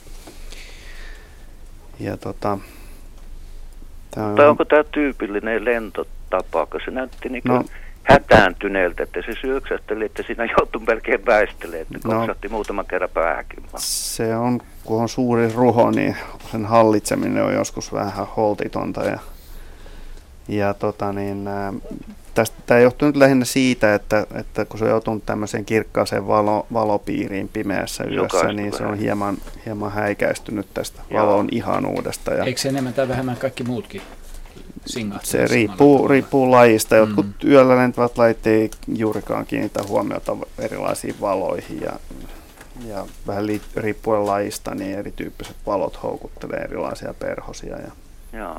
ja tota niin, silloin vähän niin kuin se ei pysty selkeästi havaitsemaan, että mitä sen ympärillä on ja se näyttää tuommoiselta hieman törmäilevältä, että, että kun se lentää, lentää tota niin pimeässä, niin metsässä niin se ei ole ollenkaan noin holtitonta, mutta, mutta suureksi perhoseksi niin kyllä se on aika näyttävän näköistä sen lentäminen. No ei taida noita päiväperhosiakaan kovin monta olla Suomessa, niin tätä koko luokkaa joitakin? No, Ritari Perhonen ja, ja Haapa Perhonen ja Apollo Perhonen on samaa, samaa koko luokkaa. Et massaltaan Siniritari on, on näitä kyllä suurempi, että sillä on sen verran ruhoa. Että meillä on kymmenkunta lajia näitä erilaisia ritariökkösiä. Kiitos Hessu soitosta ja oikein hyvää syksyn jatkoa sinullekin. Hyvät kuuntelijat, meillä on puolitoista minuuttia aikaa. Merisäähän, siinä pidetään lähetyksessä semmoinen viiden minuutin suurin piirtein mittainen paussi ja jatketaan sitten vähän aikaa ennen, ennen kello 19 uutisia. Me ehditään tässä ainakin kysymään. Aha, Jaska, haluat Sillä mä haluaisin antaa vinkin, että jos joku haluaa nähdä ritaryökkösiä, niin tämmöinen punaviini sokerisyötti illalla metsää, niin pääsee näkemään hienoja suuria perhosia pimenevässä syksyssä elokuusta lähtien. Tässä, joo. Onko se myöhäistä nyt? No nyt Hyvä. se on kyllä jo myöhäistä. Jaa. Mä näin muuten viides päivä marraskuuta asiasta toiseni neitoperhosen vielä lennossa. Eikö se ole jo aika hyvä, kun se on marraskuun pinna? Se on niin paha, että se on hyvä. Kyllä, kyllä kaikki päiväperhoset marraskuulla on hyviä havaintoja. Amiraali on ehkä helpoin. Mä näin sitru- Kiitos Jaska. Mä, mä ajattelin, että sä kuitenkin dissaat tän, että kyllä Ei, niitä Marraskuun ihan... kolmas päivä sitruunaperhonen. Ai, se, on, se on mun mielestä vielä Lämpimiä. kovempi kuin se. No, mä arvasin, että sä dissaat. Kyllä tätä löytyi niin kuin joo, Muita dissauksia, muita dissauksia. Yle, Radio Suomi. Ja luontoilta jatkaa tässä kolmen ja puolen minuutin ajan. Katsomme kuvan hyvät kuuntelijat, joka löytyy teillä Radio Suomen etusivulta, plus tällä hetkellä lähetysikkunasta. Sen on lähettänyt Arttu Kuopiosta. Jos emme ehditä tässä ennen kello 19 uutisia tätä käsitellä loppuun, niin jatketaan sitten sen jälkeen vielä. Tässä on sammakko, jonka kimpussa on muurahaisia. Elokuun alussa Hiekkatiellä Keski-Suomessa huomasin keskellä tietä istuvan ison sammakon. Lähemmäksi tultuani huomasin, että sammakko oli istuvassa asennossa, mutta selkeästi kuollut, sillä kimpussa oli sata, ellei enemmänkin, muurahaisia. Seuraavana päivänä sammakko oli yhä paikallaan entistä kalutumpana ja yhä istuvassa asennossa. Mitäköhän on käynyt? Siis voiko sammakko kuolla jäykistyneenä istuvaan asentoon, eikä lysähdä kasaan kuollessa? ja muurahaiset saapuvat paikalle siivoamaan paikat? Vai onko muurahaiset joukolla saaneet saaliksi sammakoja jotenkin pitäneet sen pystyssä ja helpommin kaluttavana? Näin siis Arttu Kuopiosta. Ari. No jos mä nyt aloitan tässä, niin mm. Niin varmasti, jos kyse on ollut normaalista terveestä sammakosta, niin muurahaiset ei ole sitä kyllä saaneet hengiltä. Se on nyt melkoisen varma asia. Mutta mikä sammakon on sitten tappanut alun perin, niin sitä voidaan sitten arvailla ja pähkää, että miten näin on tapahtunut. Mutta se joka tapauksessa, tämä sammakko on joutunut kuivalle maalle ja kuollut, niin se kuivuu kyllä hyvin nopeasti, varsinkin kesän aikaa. Sen nahka tai iho kuivuu melko jäykäksi ja tämä, tämä jäykkä nahka kyllä pystyy pitämään sen tässä jäykässä istuvassa asennossa sen kuoleman jälkeenkin, eikä se kovin herkästi lysähdä kasaan, niin kuin tässä tota, kysyjä ihmettelee. Että sitä ei pidä mitenkään ihmeellisenä, että se näyttää kuivunut sammakko siltä, että se olisi ikään kuin ihan oikeassa asennossa. Mm. Ne luut jää sinne nahan alle ja lihaksetkin kuivuu aika nopeasti. Sehän on ihan selvä vesieläin, joka kuivuu sen ruumiin mm. nestepitoisuus on sen verran suuri, että kun se lähtee se neste nopeasti kuolleesta sammakosta pois, niin se kuivuu tuommoiseksi jäykäksi koppuraksi. Ja sen jälkeen tietysti muurahaiset hyökkää sen kimppuun. Mitäs Joo, ja, ja kun se nyt on kuitenkin tiellä, niin on aina mahdollista, että se on joutunut jotenkin auton töytäsemmäksi tai mitä vaan. Mm. Tai joku on voinut mukulat kloopasta sitä tai ihan mitä vaan, niin että se on vähän ollut turtana ja sitten kun kekomuurahaiset pääsee siihen niin kuin käsiksi joukolla, niin kyllähän se kuolee siihen sitten niin kuin lopullisesti aika pian, koska Joo. se ei kyllä tuollaista massahyökkäystä noita no, ruiskiota niin, niin oikein niin kuin kestä, että sillä menee kaikki suoraan ihosta läpi tämmöiset muurahaisten, niin, muurahaisten niin, muurahaishapot. Joo, kyllä joka tapauksessa se on ollut vahingoittunut tai ainakin huonossa kunnossa. Kiitämme Arttua kuvista, kuvasta. Yle. Radio Suomi. Meillä ei ole soittajaa nyt linjoilla, mutta otetaan sähköinen kysymys. Kari Pirinen kysyy, mistä johtuu, kun Nilsian Kauppisen järveen laskevaan sammakko puroon on noussut särkiä? On kuin kiehuva vesi kattila, koko puro, satoja metrejä pitkälti. Jahas, onkohan nyt sitten kevät vai syksy nousu kyseessä, että jos, jos nyt on keväällä särkiä puuronaan purossa, niin nehän on kutemassa siellä tietenkin. Mm-hmm. Mutta sitten särjellähän tapahtuu myöskin tämmöistä syysaikaista va- vaellusta, että ne saattaa tämmöistä pienemmistä lammista vaeltaa massoittaa vähän väljemmille vesille talvehtimaan ja silloin syysaikaan monissa puroissa voi olla ihan puuronaan särkeä. Tämä on niin se toinen vaihtoehto tälle, mutta että se on kyllä ihan tavallista näillä, näillä säärillä vaelluskaloja nekin. Joo, kirjasin tässä seuraavaa soittajaa ylös, joka kuuluu tuota sun loppua tosta, mutta, mutta, mutta siis tämä on nyt syksyllä kuitenkin lähetetty. Niin no, sit, syksystä sit ilmeisesti on luultavasti kysymys siinä on kysymys sit just tästä, tästä syysvaelluksesta, että mm. jossain lammessa sääriet, tai ne on ehkä siinä purossa kuteneet ja sitten ne on ne poikaset kasvaneet siellä lammessa ja sitten syksyn mittaan massaa, on biomassaa tullut sen verran, että ne, niillä tulee jo tila, elintilastakin pula, niin Mm. saattaa vaeltaa sitten puroa pitkin vähän väljemmille vesille, Mm. isompi, isompiin järviin sitten Mm. talvehtimaan. Se on hyvin tyypillistä särki, särjille, tämmöinen käyttäytyminen. No niin. Kiitoksia. Kiitämme Kari Piristä viestistä ja kysymyksistä. Hyvät kuuntelijat, numero, puhelinnumero on 0203, siis 0203 17600 ja sinne vaan rohkeasti soittoja. Luonto.iltaat.yle.fi on sähköpostiosoite, jossa voitte esittää kysymyksiä ja kertoa havaintojanne. Seuraava soittaja on linjalla. Ilkka Jussila Ruskosta. Hyvää iltaa. Joo, Ilkka Jussila, morjesta. Morjens. Tää Vahdolta oikeastaan. Rusko on se meidän emokunta nykyisin, mutta Joo. me vah- vanhat vahtolaiset ollaan vahtolaisia. Hyvä. Joo. Mä olisin Naavasta halunnut kysyä. Okei. Hyvä, hyvä. Se oli silloin, kun mä olin pikkupoika, vajaa 50 vuotta aikaa, niin, niin sitä oli sit ihan vähän joka puolella. Mm-hmm. Kuusissa pääasiassa, tai yleensäkin kuusissa. Mm-hmm. Sitten se hävisi, kun ilma saastui ja, ja tota noin, se oli vissi ensimmäinen, mikä niin otti nokkaa siitä ilmansaastumisesta. Mutta nyt se on aika mukavasti taas niin kuin lisääntynyt tälläkin täällä näin Lounais-Suomessa. Joo.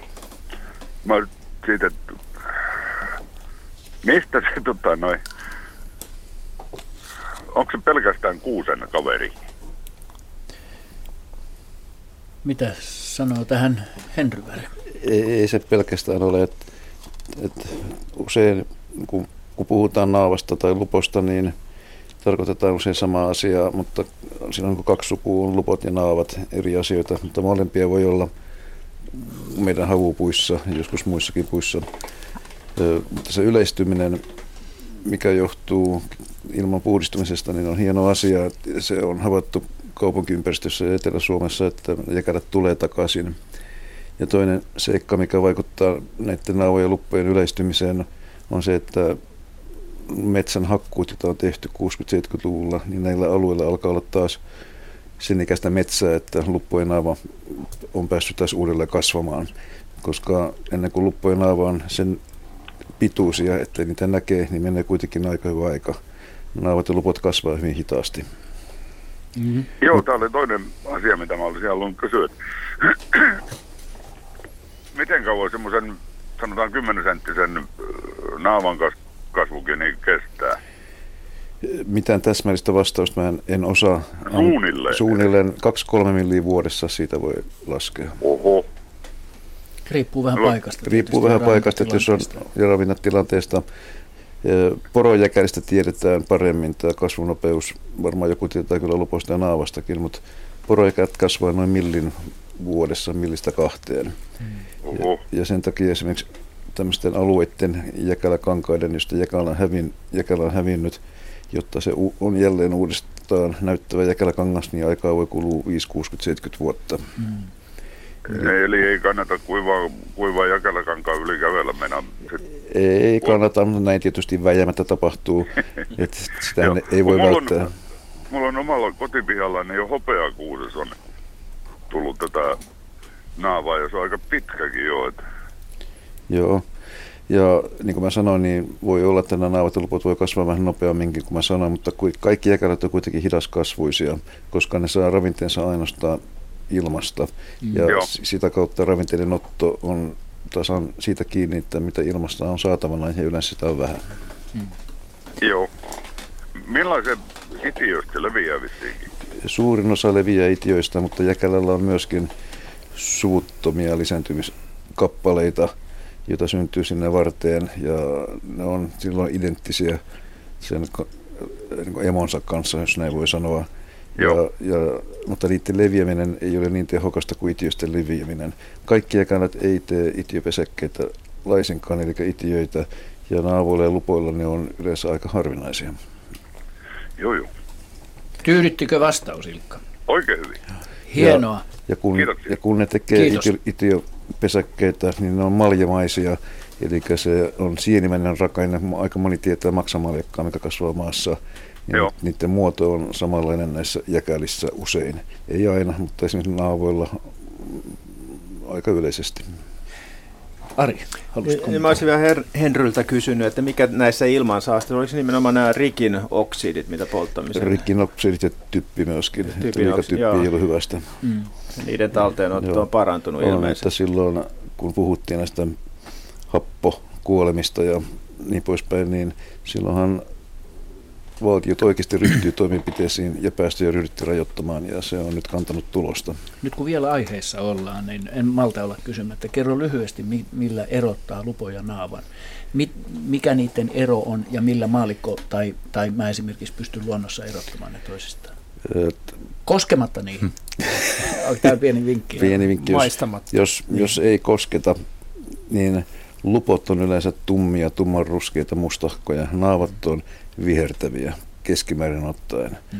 Mutta jos haluaa varmistaa asiaa, niin kannattaa ehkä kuitenkin koskea. Niin. Vetää poikki, niin toisella on semmoinen jänne siinä sekovarren keskellä. Kummalla? Mä pelkästään sitä kysyttä. naava napsa. Na, naava napsahtaa, eli naavalla on semmoinen jänne siinä siinä keskiosassa ydintä. Ja siitä erottaa lupot, lupot ja naavat varmuudella. Okei, ja lupo vaan venyy. Ja sitten meillä on vielä kolmaskin tapaus, kuin korpiluppo, joka viedään oman sukuun, joka on tällä etelässä ehkä se kookkain ja helpoten näkyvä laji. Okei, päästämme sinut nyt vapaalle hetkeksi. Kiitos Henry. Ja otetaan seuraava soittaja mukaan lähetykseen Anita Timonen Luumäeltä. Hyvää iltaa. Hyvää iltaa olisi ollut kysymys sellaisesta kuin kalasta kuin siika. Mm-hmm. Ja tuossa viikko sitten niin saatiin tuosta verkolla kolme siikaa. Ja sitten kun mies rupesi putsaamaan niitä ja avasi, niin siellä oli sisällä semmoisia niin kuin helmiä niissä sisäelimissä kiinni. Hän paino peukalolla, niin se oli aika kova se semmoinen helmi. Niin kuin. Ja niitä oli ihan paljon niissä sisäelimissä. Mm. Mutta niissä ei ollut yhtään mätiä. Yhdessä taisi olla semmoinen mm, naisen pikkusormen kynnen kokoinen sellainen, että kun sitä katsoi, niin voisi niinku sanoa, että se ehkä niinku voisi olla sitä mätiä. Mutta yhdessäkään muussa ei niinku ollut. Et se, oli se, niinku, se peräpää oli niinku tyhjä. Ei ollut myöskään maitia. Mikäs värinen se oli se naisen pikkusormen kynnen kokoinen? Se oli semmoinen kellertava, kellertava tuota semmoinen, semmoinen ja semmoinen vähän niin kuin rakenne, että se voisi olla, niin kuin, voisi olla mätiä, mutta se mm. oli erittäin pieni, pieni ja tota, tota, tota, Minkäs, sitten, minkäs kokoisia nämä siijat oli? No ne oli sellaisia, mitä me sanoisin, olis, ei me mitattu niitä kilosia. Siis semmoisia, että oli ne nyt semmoisia lähemmäksi 50 senttistä. Mm. 45-50 senttiä. Ihan kunnon kokoisia oho. kaloja. Ihan semmoisia hyvän kokoisia. Ja ne sitten kun mies laittoi fileeksi, niin lihat oli puhtaita, että mitään haukimatoa niissä ei ollut. Niin itse asiassa se haukimato voi olla kyllä niin siellä suolistossakin näkyvissä. semmoisina rakkuloina juuri, kun, niin kuin kuvasit. Että tota, se saat, saattaa olla kyllä niitä hau, haukimaadon toukkia sielläkin. Et sitten Just tota, joo. Sit, ne oli semmoisia niinku ihan pyöreitä helmiä. Joo, no se niinku. kuvaus kyllä sopii haukimaton hyvin. Sitten siellä lihaksessa on usein sitä siian rakkoloisiota, joka on semmoisia ikään kuin vähän niin kuin, miten mä sanoisin, ra- raejuustopalleroita, jotka valuu semmoista piimämäistä tahnaa. Joo, se on joo. usein siellä. Mutta oliko nämä siijat tota, merialueelta vai sisävesistä? Ihan tästä Kivijärvestä Luumäeltä. Just joo, joo. Mm. Että Et tota... Tota, siis siioilla on se sukukypsyysikä, niin se on aika, aika venyvä käsite, että joskus ne saattaa olla toista kilosia ennen kuin ne tulee sukukypsiksi. Eli nämä, joilla on tämmöinen pieni oranssivärinen mäti, mätinauha siellä näkyvissä, ne on kyllä naaraita, mutta ne on vielä niin sanotusti martoja, eli ei vielä, ei vielä tota, sukukypsiä. Elikkä, Joo, tuossa naapurin ne... puhuttiin, puhuttiin, kun hän oli saanut kanssa, niin, niin tuota, muutaman, niin hän sanoi siinä, että, että näinköhän ne kutee niin kuin ollenkaan. No siika saattaa jättää väliinkin sen kudun joskus, mutta sitten tietysti jos tähän aikaan vuodesta niin ne on saattanut olla kuteneita, mutta sen yleensä näkee, että sitä mätiä jää sinne jonkun verran ja ne mätirauhaset on hyvin semmoiset niin tota, venyneet ja vetiset niillä kuteneilla siivoilla. Et mä luulen, että tuo... nämä on vielä tota, semmoisia, jotka ei ole tullut sukukypsiksi. yleensä semmoiset siikamuodot, jotka kasvaa hyvin nopeasti ja isoiksi, niin ne tulevat myös sitten isompana vasta sukukypsiksi. Että se voi olla se Joo.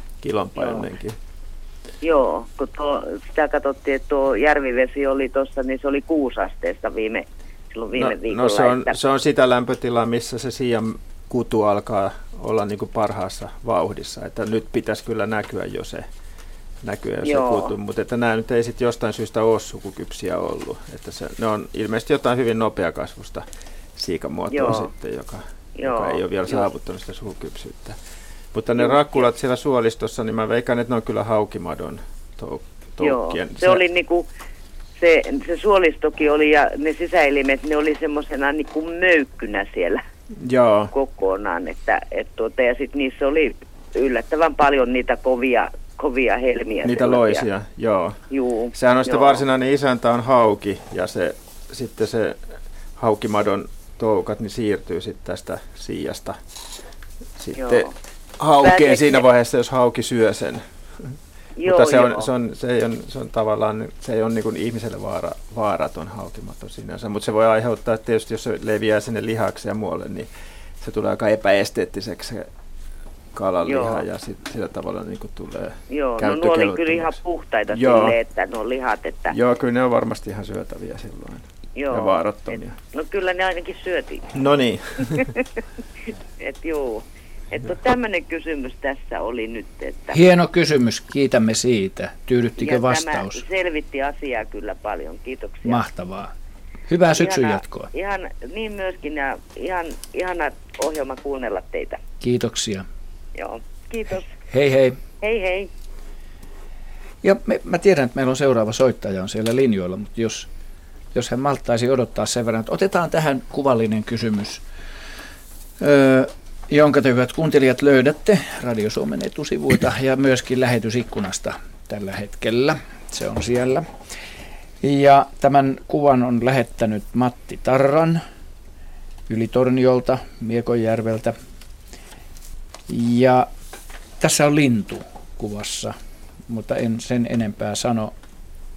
Radio Suomen etusivulta voitte katsoa samaa kuvaa. Laitoin teksti kuuluu lokakuun alkupuolella siemeniä lintulaudalle, kun pakkaset saapuivat. Runsaan tali, hömö ja sinitiaisjoukkoon eksyi kuvan lintu. Se tyytyi etsimään maasta syötävää, ei mennyt koskaan laudalta hakemaan. Lintu on ehkä aavistuksen talitiaista pienempi. Musta kravatti, kuvasta väritys näkyy muutoin hyvin.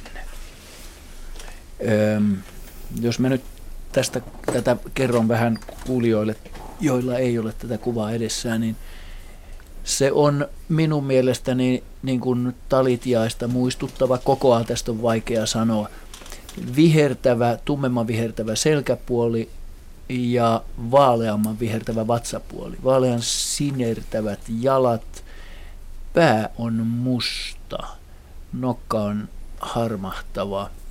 Ja siinä on pieni tollanen silmän alapuolella tuommoinen vaaleampi laikku. Se ei ole laikku, mutta tuommoinen vaaleampi alue, tumman harmaa. Pää on muuten ihan niskaa ja kaulaa myöten musta. Tämä on aika eksoottisen näköinen. Mitä, Juha, oletko sä ehtinyt fundeerata tätä kuvaa? Lajia. Joku voisi ehkä ajatella, että kyseessä voisi olla vaikka amerikkalainen, afrikkalainen joku kutojalintu, mutta mun veikkaus on, että siis tämä on meidän kotoinen talitiainen. Nokka näkyy siinä myöskin, se on, nokan Se on aika, aika talitiaisen muotoinen, niin kuin mm. sanoit, tai tintin muotoinen joka tapauksessa. Ja mm.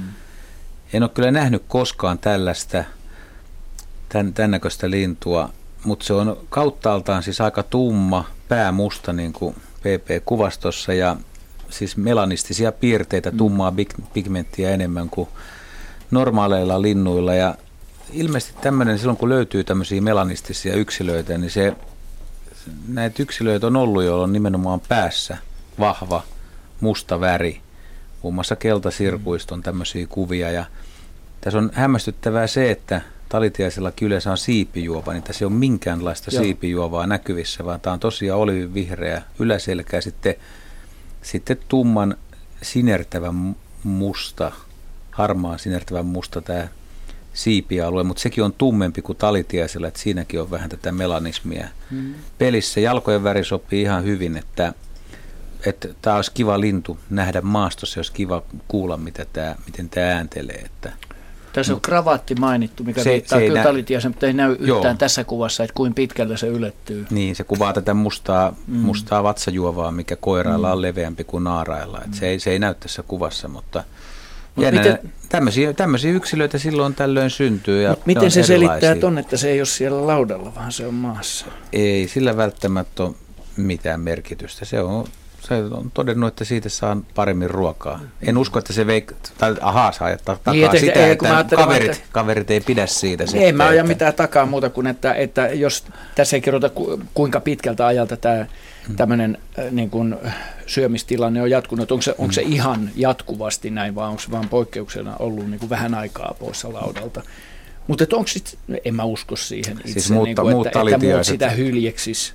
No voi ne vähän kummissa katsoa, että minkälainen veijari tämä on, mutta jos se on rohkea yksilö, niin ei se siinä pahemmin. Tietysti mm. on kyllä, jotkut yksilöt on A- aika vahvoja. Joo, kyllä, kyllä, sä ihan oikeassa kyllä. siinä. Että, että niillä, onks... niillä on kyllä tätä ihan tämmöistä yksilöllistä käyttäytymistä. Mä oon mm, seurannut mm, talitiesiä, että jotkut menee suoraan esimerkiksi siemenautomaattiin ja aina mm. sille samalle reiälle ja hakee sieltä. Ja jotkut mm. käy hakee säännöllisesti siitä maasta. Mm. Että jostain syystä, ei välttämättä onko niillä mitään, ne vaan niin hakee sen oman tapansa hakea se ruoka. Ei se välttämättä edes liity mitenkään niihin eri puraan tai tämmöiseen. Niin Sitten on ihan selvästi yksilöitä, jotka kun on ruokkimassa, äh, tai ruokinnalla yhtä aikaa, niin on paljon aggressiivisempia. On Joo. sellaisia, jotka väistyy niin kuin helpommin ja sitten on niitä, jotka pitää puoliaan ja härhentelee aina.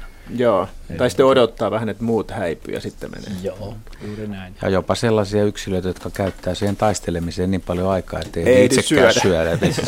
syödä. vähän hölmönolosia lintuja jo, mutta... Mutta mihin me kallistuttaisiin Se on tässä? melanistinen, mm. tumma, siis liikaa tummaa pigmenttiä oleva talitiainen, poikkeuksellinen ja komeen näköinen lintu. Ja tämä yksilö on nyt tämmöinen, mikä jopa, jo näyttää vähän siltä, että tämmöinen lajikin jopa voisi olla olemassa, mutta Aivan jos katsoo ihan tarkkaan tuota kaulan rajaa, niin siinä on pikkasen tämmöistä mustaa äh, ehkä täplitystä, että se ei ole ihan suoraviivainen, että mm.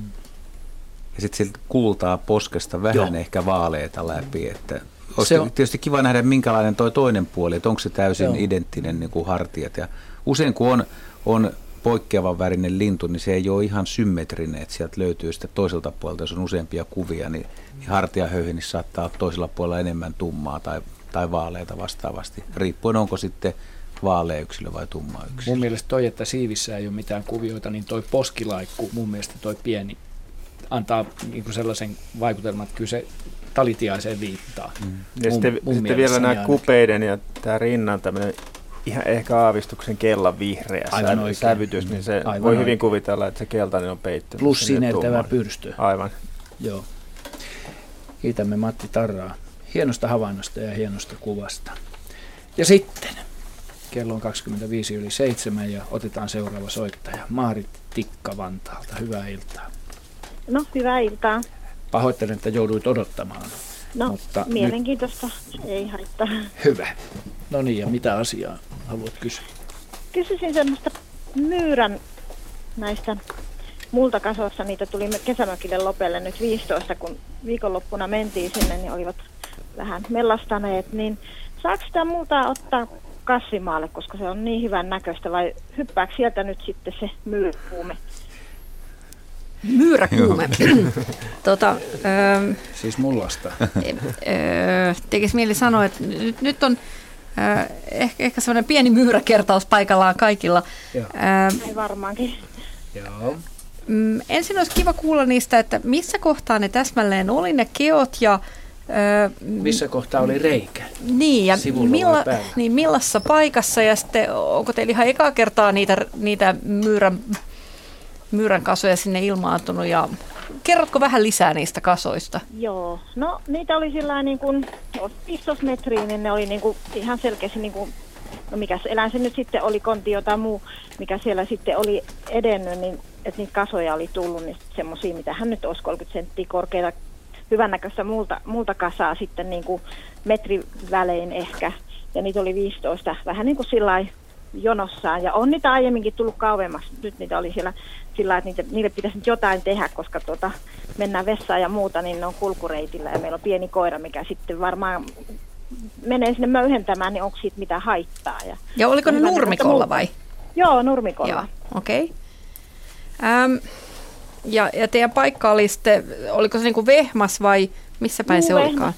Siis, se on Lopella, mutta semmoista Vehmasta maastoa on semmoista niin kuin vanhaa peltoa. Okei, okay, joo. tuntumassa. Joo, koska no, tuommoisia kasvoja tekee äh, kaksi lajia, niitä tekee vesimyyrä ja niitä tekee maamyyrä, eli se kuntiainen. Ja, ja vesimyyrä on jyrsiä ja maamyyrä puolestaan on hyönteissyöjä.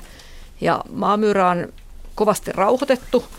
Ja ö, nyt sitten, jos katsoitte niitä kasoja tarkempaan, niin näyttikö teistä siltä, että sieltä ö, keskeltä olisi heitetty sitä multaa niin kuin ulos tällä tulivuorimaisesti, vai olisiko niissä ollut ne, ö, voisiko se elukka olla tullut ulos, jos se on käynyt ulkona sieltä sivulta päin sitä kasaa?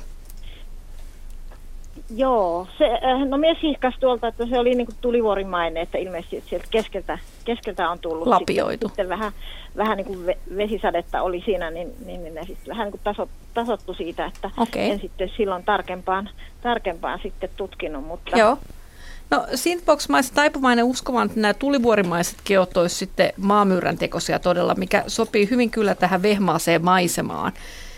Vesimyyrät sen sijaan saattaa tehdä sellaisia Usein, usein vähän pienempiä kekoja, mutta nekin tekevät niitä ja etenkin nyt syksyaikaan on tämmöistä monenlaista kunnostustyötä kummallakin lajilla sen takia, että varaudutaan talveen.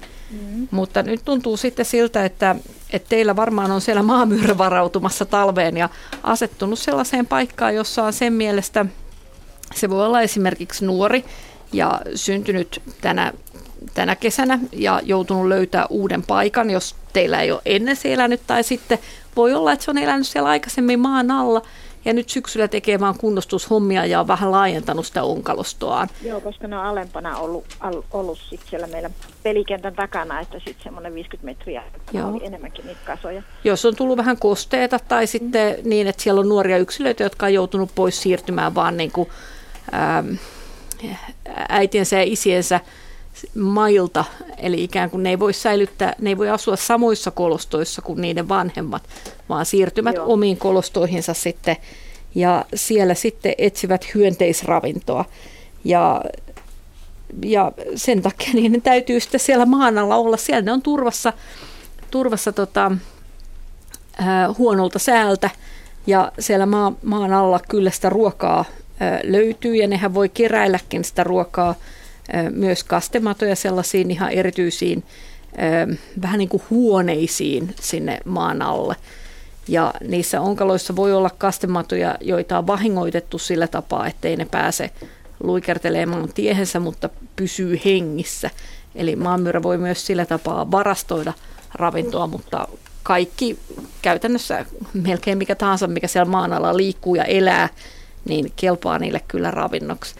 Mä en hirveästi huolestuisi niistä kasoista siinä määrin, että jos te niitä ää, päädytte ää, pistämään, niin taputtelemaan tasaisiksi, jos ne häiritsee teitä, niin ei se eläin, ei se, ei se käytä välttämättä niitä aukkoja uudestaan. Ne on vaan sen, ne on ikään kuin niitä, vähän niin kuin me heitetään pölypussista pölyt ulos, niin sekin sieltä käytävästä heittää ne ylimääräiset mullat ulos saadakseen rakennettua sitä verkostoa sinne maan alle.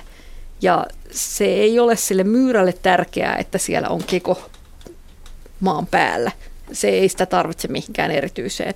Että kyllä ne voi ihan sillä rauhallisesti tassutella kiinni, kiinni ja en, en, en ehkä hyppisi niiden päällä tasajalkaa, koska silloin sen eläimen talvehtimispaikat voi mennä pilalle. Mutta hellästi ja kauniisti hoitaisin nurmikkoa ja jos tuntuu siltä, että haluaa käyttää ne hyvät sieltä kaivetut mullat, niin ne voi siirtää yhtä hyvin tulppaanien päälle kukkapenkkiin. Ja... Joo, koska se oli niin kuin hauskaa, että me niin kuin yhdessä siellä maata parannellaan. Että Joo, ja näin, näin juuri ja. kannattaa ajatella, että yhdessä maata parannatte, koska Henry voi sanoa, että kun kasvien juuret saavat ilmaa, ne kasvavat paremmin ja viihtyvät ja elävät siellä Kyllä, mitä kuohkeampi maa, niin sen parempi kasveille. Niin. Tosin tietysti ne kastimadoille voi käydä vähän huonosti siinä. No, pientä, sivu, pientä sivuvaikutusta on aina. Tarhaus.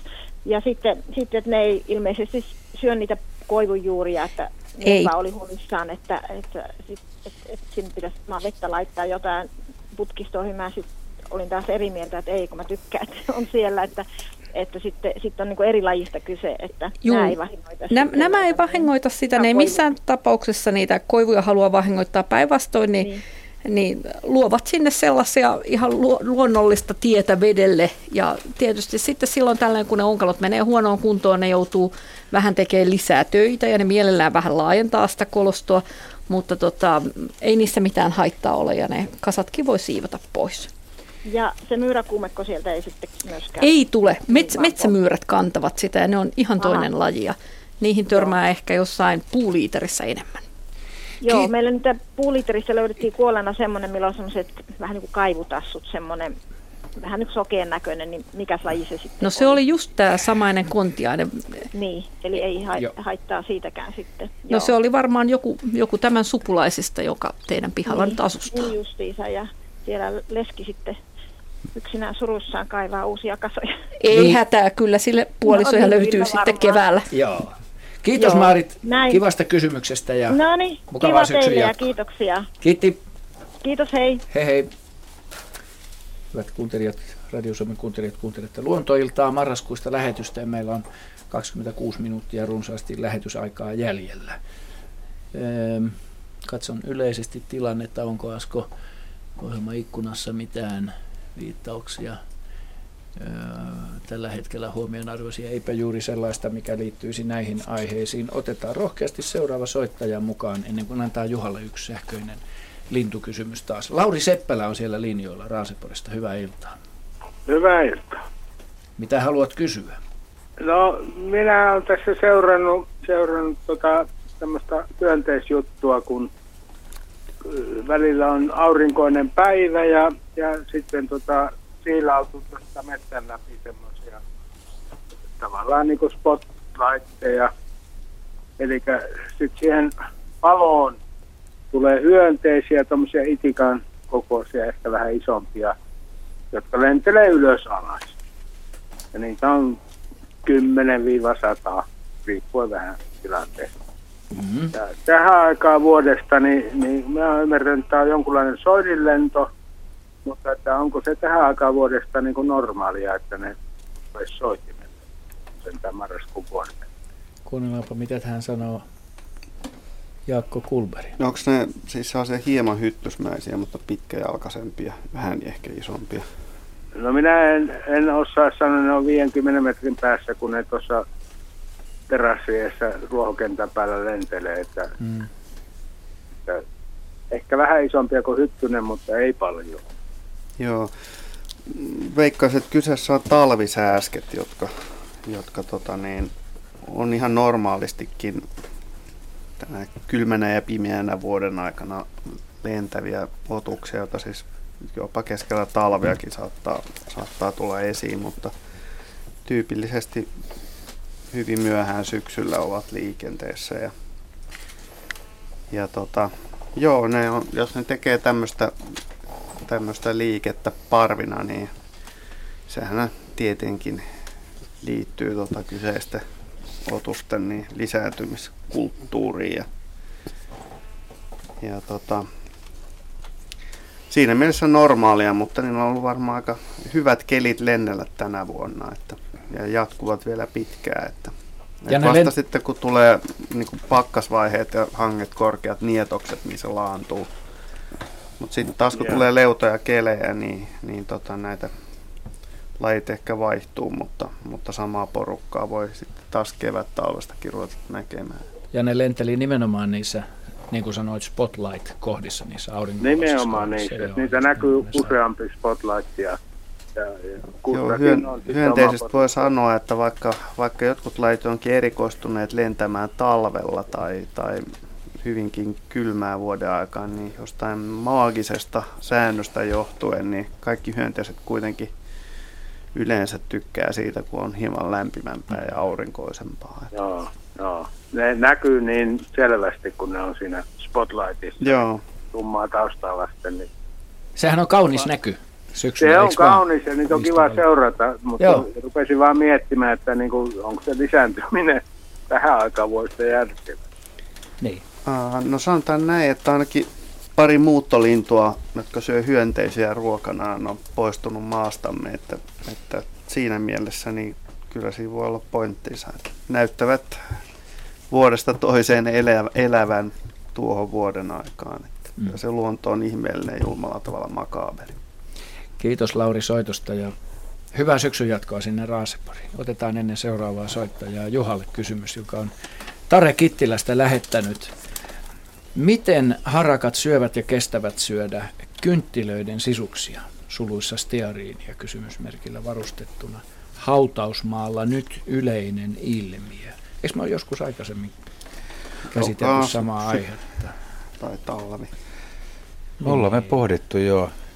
Pohdittu myös sitä, että mitkä kaikki lajit sieltä hmm. hautuumalta niitä kynttilöitä syö, tai nisäkkäitäkin olla mukana. Mutta tota, Metsä, va, metsähiiret ainakin. Joo. Vahvat, vahvat, vahvat hapot lienee tiukka ratkaisu tähän näin. Että ei, ei kynttilä varmaan paljon pahempaa ole kuin tuommoinen tiukka tota, vanhentunut luu tai jäte tai joku muu, mikä on. Että. Vai onko siinä joku, mitäs mieltä Heidi En mä tiedä, mä vaan mietin tätä, että kynttilöissä tuntuu olevan eroja, koska mä oon niin polttanut kynttilää meidän terassilla ja sitten joskus jotenkin vaan mennyt nukkumaan niin, että mä oonkin jättänyt sen kynttilän sinne ulos. Ja tota, kun on aamulla sitten herännyt, niin talitiaiset on ehtinyt jo sitä nokkimaan. Ja just tavoittanut itse teosta niitä talitiaisia nokkimassa. Mutta ne joitain kynttilöitä nokkivat enemmän kuin toisia. Ja musta tuntuu, että toisissa on enemmän sitä rasvaa tai sitten jotain haitta-aineita vähemmän. Et, et, jos viineissä on eroja, niin kyllä on kynttilöissäkin eroja. Että, ja sitten sille talitiaisraukalle vielä kävi niin, että kun se, kun se aamulla tuli sitä kynttilää lähestyen, niin se oli varmaan tottunut useampana päivänä siihen, että siellä on kynttilä syötäväksi ja nokittavaksi. Ja yhtenä aamuna se kynttilä olikin sitten, ei ollut tuulu ollenkaan yöllä, kynttilä ei ollut sammunut. Ja se lähestyi sitä ja mä näin sen, kuinka se lensi sitä kohti juuri aikeissa niin kuin laskeutua siihen semmoisen ison kynttilän reunalle. Ja kun se, siinä ei ollut montaa senttiä, se oli, se oli juuri laskeutumassa, kun se niin kuin havahtuu siihen, että se onkin kuuma yllättäen se kynttilä. Ja se oli varmaan semmoinen eläin, joka oli kyllä siinä kynttilällä käynyt niin monta kertaa aikaisemmin, että ää, käydä köpelösti. Hmm. Ilmeisesti kuitenkin pystyy käyttämään sitä stearinia ruoan sulatuksessa, hyödyntämään sen ja saamaan siitä rasvasta sen energian, mikä siinä on. Eikä ne muuten sitä söisi.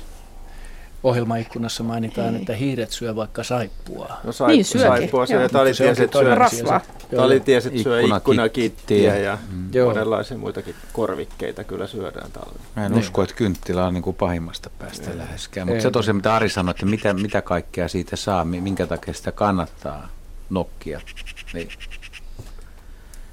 En, enpä ole muuten ihan tarkkaan lukenutkaan. Että miten, Esko K. ohjelmaikkunassa sanoi, että parafiinikynttilöihin ne eivät koske. Mm, kynttilöissä niin, on eroja. Niin, Nyt testaamaan. Tuota, niin kuin kasvisrasvapohjaisia kynttilöitä, mihin ne, mihin ne sitten mieltyvät. No mutta tämä tuli tässä taas sivuttua tätä Tare Kittilästä ja aktivoidaan nyt kuuntelijoita, että antakaa nyt vinkkejä, laittakaa kynttilöitä ulos ja kaikkia soihtuja mahdollisimman erilaisilla pohjilla ja koostumuksilla, niin ja ei muuta kuin riistakameroita ja itse kyttäämään. Ja se meinaa, että jos itse tekee kynttilöitä, niin panee vähän pähkinöitä sekaan. Niin kuin Joo, joo. luomukynttilä. Aivan oikein. Joo, mutta voihan niissä olla kaikkea juuri näitä aineita, jotka ei ole ollenkaan joo, hyviä. Että, että sikäli kyllä mä lakkasin sitä kynttilää pitävästä ulkona ja mietin, että ehkä se ei ole hyvä niin, että aletin teille kuitenkaan. Mm. Okei, no niin, tätä tuli käsiteltyä nyt tällä erää ja joulukuussa sitten jatketaan tästä aiheesta. Eero Hakala on seuraava soittajamme ja jos oikein muistan, niin Kittilän suunnalta. Hyvää iltaa. Hyvää iltaa. Ja, ja tota, Inarista. Inarista, aivan oikein. Inarista. Joo. on siellä, niin Onko siellä talvi jo? Siellä on lunta maassa. No kyllä on tullut viime yönä tuli se, seitsemän senttiä ja pari päivää sitten tuli seitsemän senttiä. Noin 15 senttiä on Ivalossa lunta tällä hetkellä. Mahtavaa. Ja viisi, viisi astetta on tänä, nyt tällä hetkellä pakkasta. Että viime, viime yönä oli kolme ja eilen aamulla oli nollakeli. Että tämmöinen on täällä ilma nyt ja aivan tyyni. Joo, hienoa. Mitä haluat kysyä? No tota, täällä näitä tästä Siijasta, kun tässä lähellä on tuommoinen iso järvi ja siinä on kahdenlaista siikkoa. Eh, toinen on semmoinen vähän lahnamallinen, sillä on tummemmat kyleet. Ja se, sen, se kuttoo niin kuin tässä lokakuulla. Ja sitten on semmoinen vaaleampi kylykinen ja pyöreä niin kuin ruumis. Ja se, se kuttoo justiin siinä, eli mätin juoksu siinä uuden vuoden päivänä, niin sitä kysyisin, että eli tavallaan kaksi kysymystä, että mitä on nämä siikalajit ja tätä talavikutusta, eli niin kuin joka uutena vuotena kuttu, niin onko tietoa kellä kuinka monessa järvessä, onko tämä hyvin yleinen siellä, kun minä olen Keski-Suomesta itse kotoisin? Joo se ei ole kuitenkaan niin kuin Inarijärvi, vai joku muu, ihan muu järvi? Ei, se on Tasaasjärvi, se Joo. on ihan muu järvi. Tuommoinen, no, siis... no ei sitä Inar, Ivalosta semmoinen kahdeksan, kymmenkunta kilometriä tänne niin kuin länteen. Joo, no sanotaan näin, että siikahan on Suomen tämmöinen monimuotoisin kalalaji, että se pystyy niin kuin muodostamaan samassakin järvessä hyvinkin erilaisia, toisistaan erillä olevia erinäköisiä populaatioita, riippuen siitä, että mitä ne syövät ja missä on niiden elinalueet ja missä on niiden kutualueet. Että vaikka ne periaatteessa niin kuin noin ää, geneettisesti voisi kuvitella, että ne on samaa lajia, niin ne pysyy kuitenkin erillään ja sillä tavalla ne pystyy niin kuin eri, eriytymään samassakin järvessä hyvin erinäköiseksi. Ja tässä nyt on selvästi kysymys just tästä kutuaikaisesta isolaatiosta, niin kuin sanotaan hienosti, eli eristäytymisestä. Eli koska niillä on eri, erilaiset kutuajat, niin ne ei risteydykään ne sijat keskenään, vaan pysyvät myös erilaisena. Ja siellä on selvästi sitten havaittavissa kaksi tämmöistä muotoa.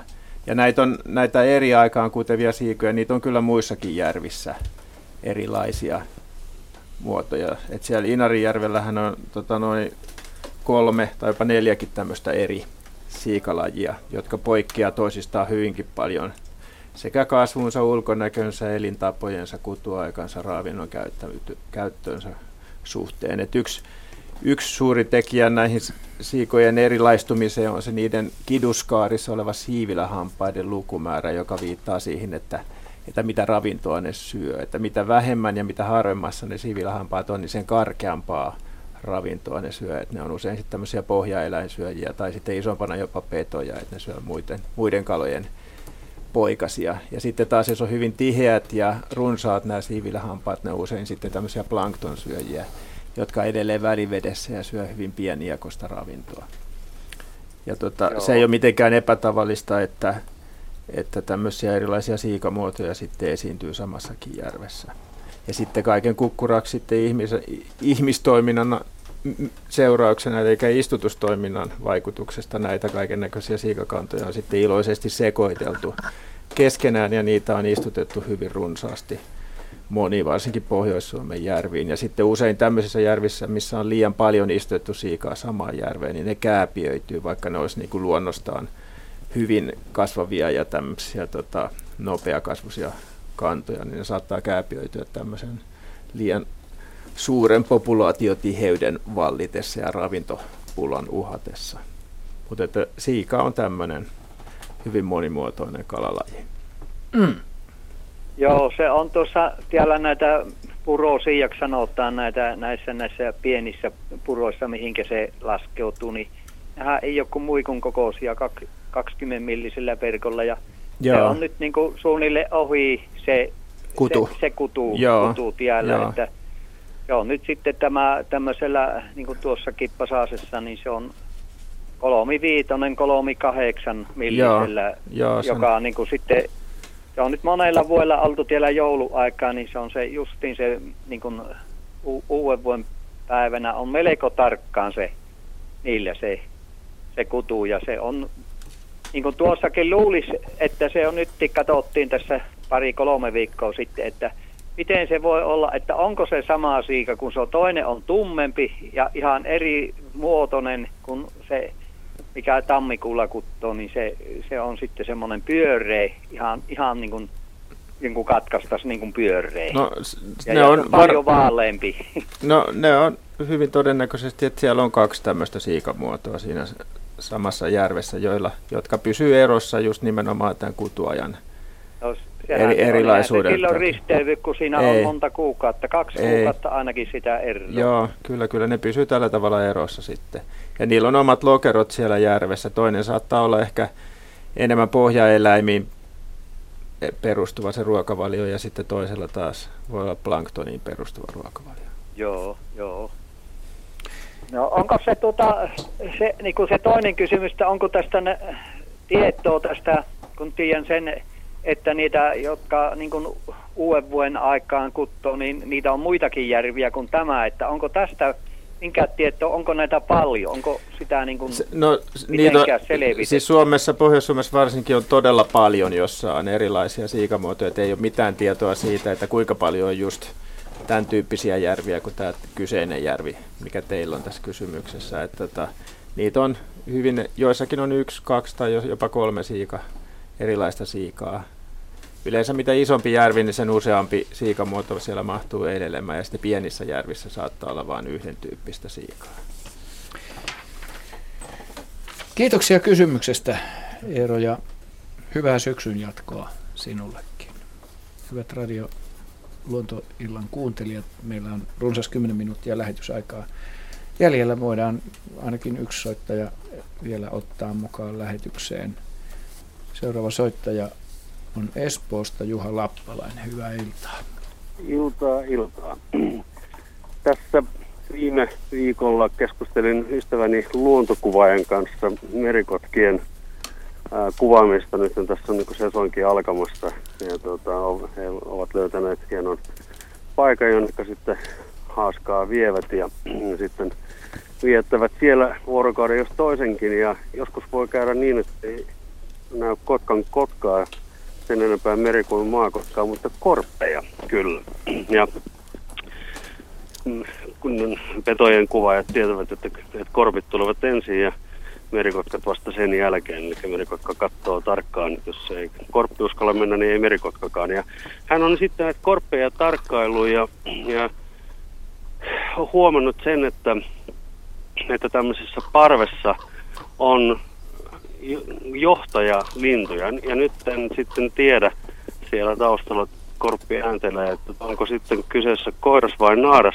Mutta lintu tai lintuja, jotka välttämättä itse eivät menekään sinne haaskalle, vaan nämä muut ojentelevat ja antavat ikään kuin lepytelläkseen niin kuin herkkupaloja. Ja tästä sitten mulla heräs kysymys tälle ystävälleni, johon hän ei osannut vastata, mutta mä ponnistan teidät, että mahtaisiko siellä olla matri- vai patriarkaalinen järjestelmä, ja kun näistä varislinnusta ei vissiin koon puolesta pysty määrittelemään, että kumpi sukupuoli on kysymyksessä, että miten mahtaa olla? Vai onko se ihan sattuma, sattuman varasta, että kuka siellä tämmöisen johtajalinnun paikan saa? Nimenomaan korpista vai varislinnuista? No nyt, nyt tässä korpin- korpista. Korpeista oli puhe, kyllä. Mä en ihan tarkkaan tiedä, miten päin se korpilla menee, että onko herra kuitenkin herra ja, ja tuota, vahvempi. Naakoilta on tutkittu ja herra naakka on aika vahva ja sitten kun ne pariutuu, niin rouva naakka nousee uskomattoman suureen asemaan tämmöisessä naakkaparvessa.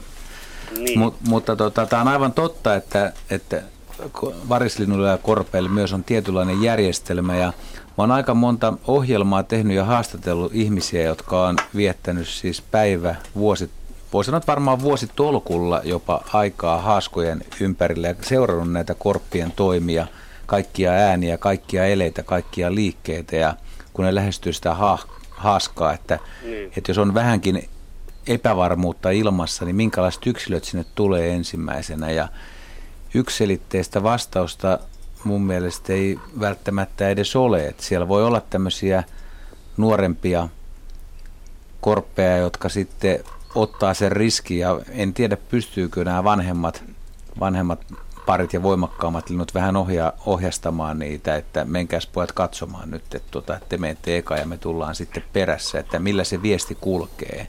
Niinpä, joo. Ja, ja mä oon aika varma myös, että eri puolilla Suomea on, on vähän erilainen käyttäytymishomma ja semmoisilla haaskoilla, mitkä on ollut tosi pitkään, missä on tietyt vakiojoukot käy syömässä, niin ne, ne korpithan on joillain haaskoilla, niin se ei mene ihan niin kuin, niin kuin luullaan, että korppi on äärimmäisen arka ja ensin korpit tulee ja sitten vasta merikotkat tulee, että ja korpitkin kestää pitkään, että, että on, on haaskoja, mihin korpit tulee lähes kuin, lähes kuin tuota peteliusnakkikioskille illalla, että se menee suoraan sinne, eihän niin kuin Suoraan asiaan. kaihtele, että et, Niin. ne, ne tulee sinne heti, heti kun on nälkä. Sitten on semmoisia erämaahaaskoja, missä, missä on tosi vaarallisia yksilöitä, että to, to, tosi semmoisia yksilöitä, jotka, jotka koko ajan pelkää, ei uskalla millään tulla sinne. Ja mäkin olen odottanut joskus jollain haaskalla useamman vuorokauden, eikä korppikaan tuu syömään sinne.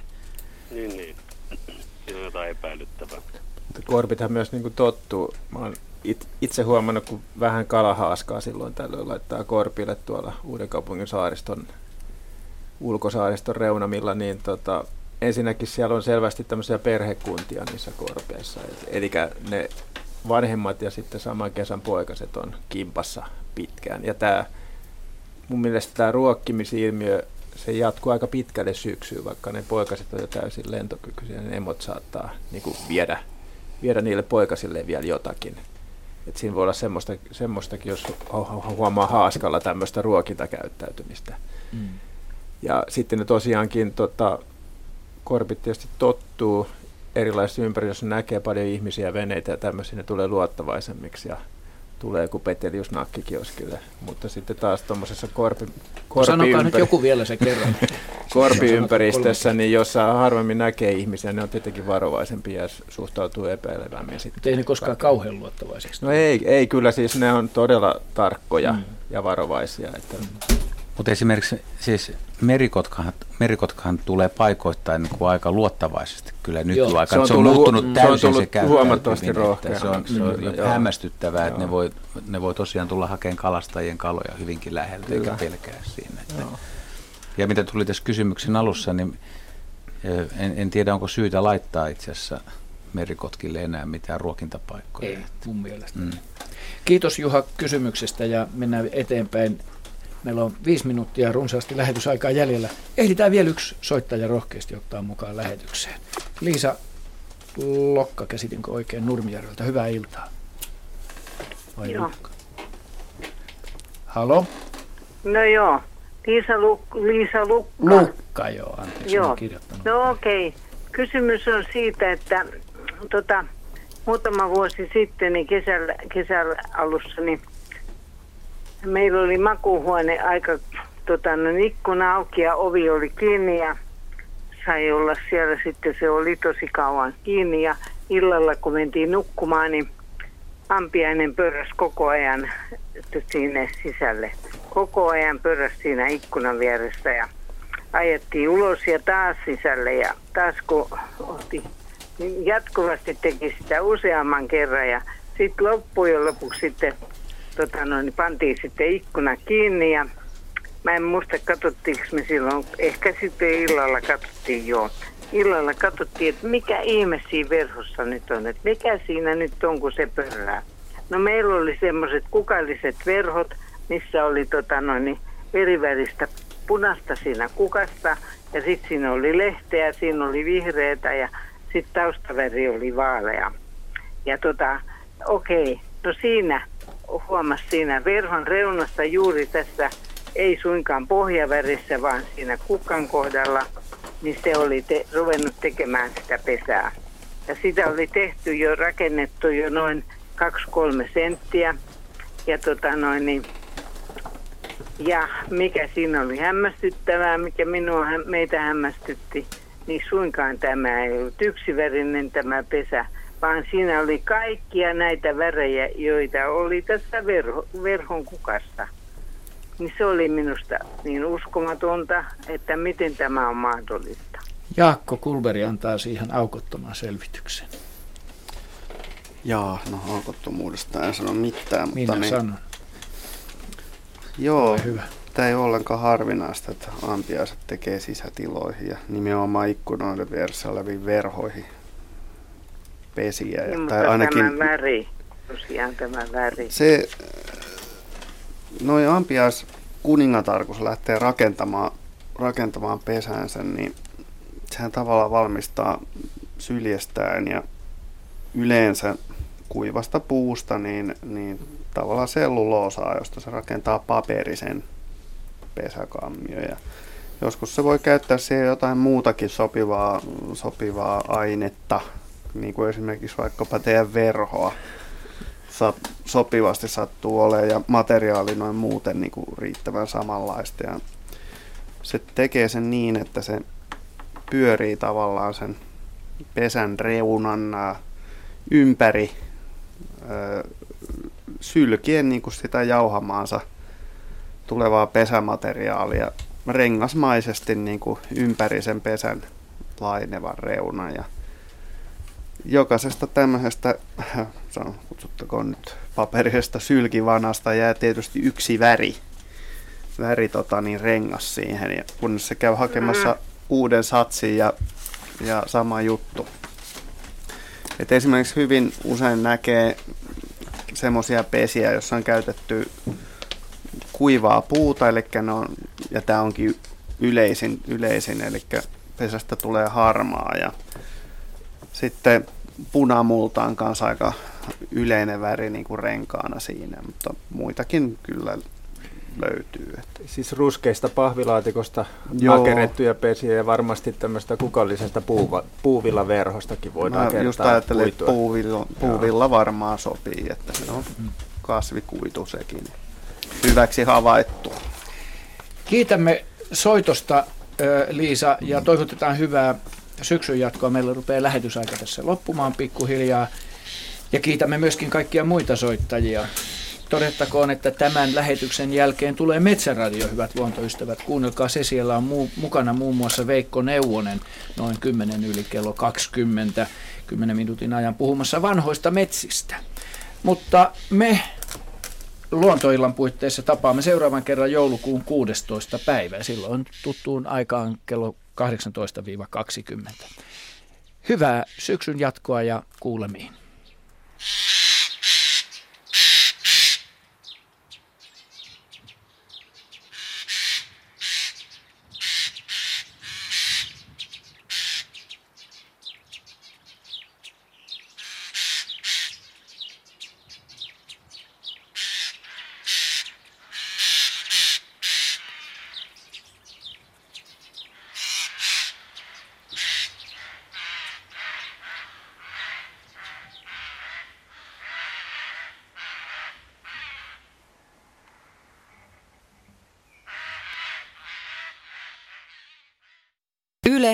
Radio Suomi.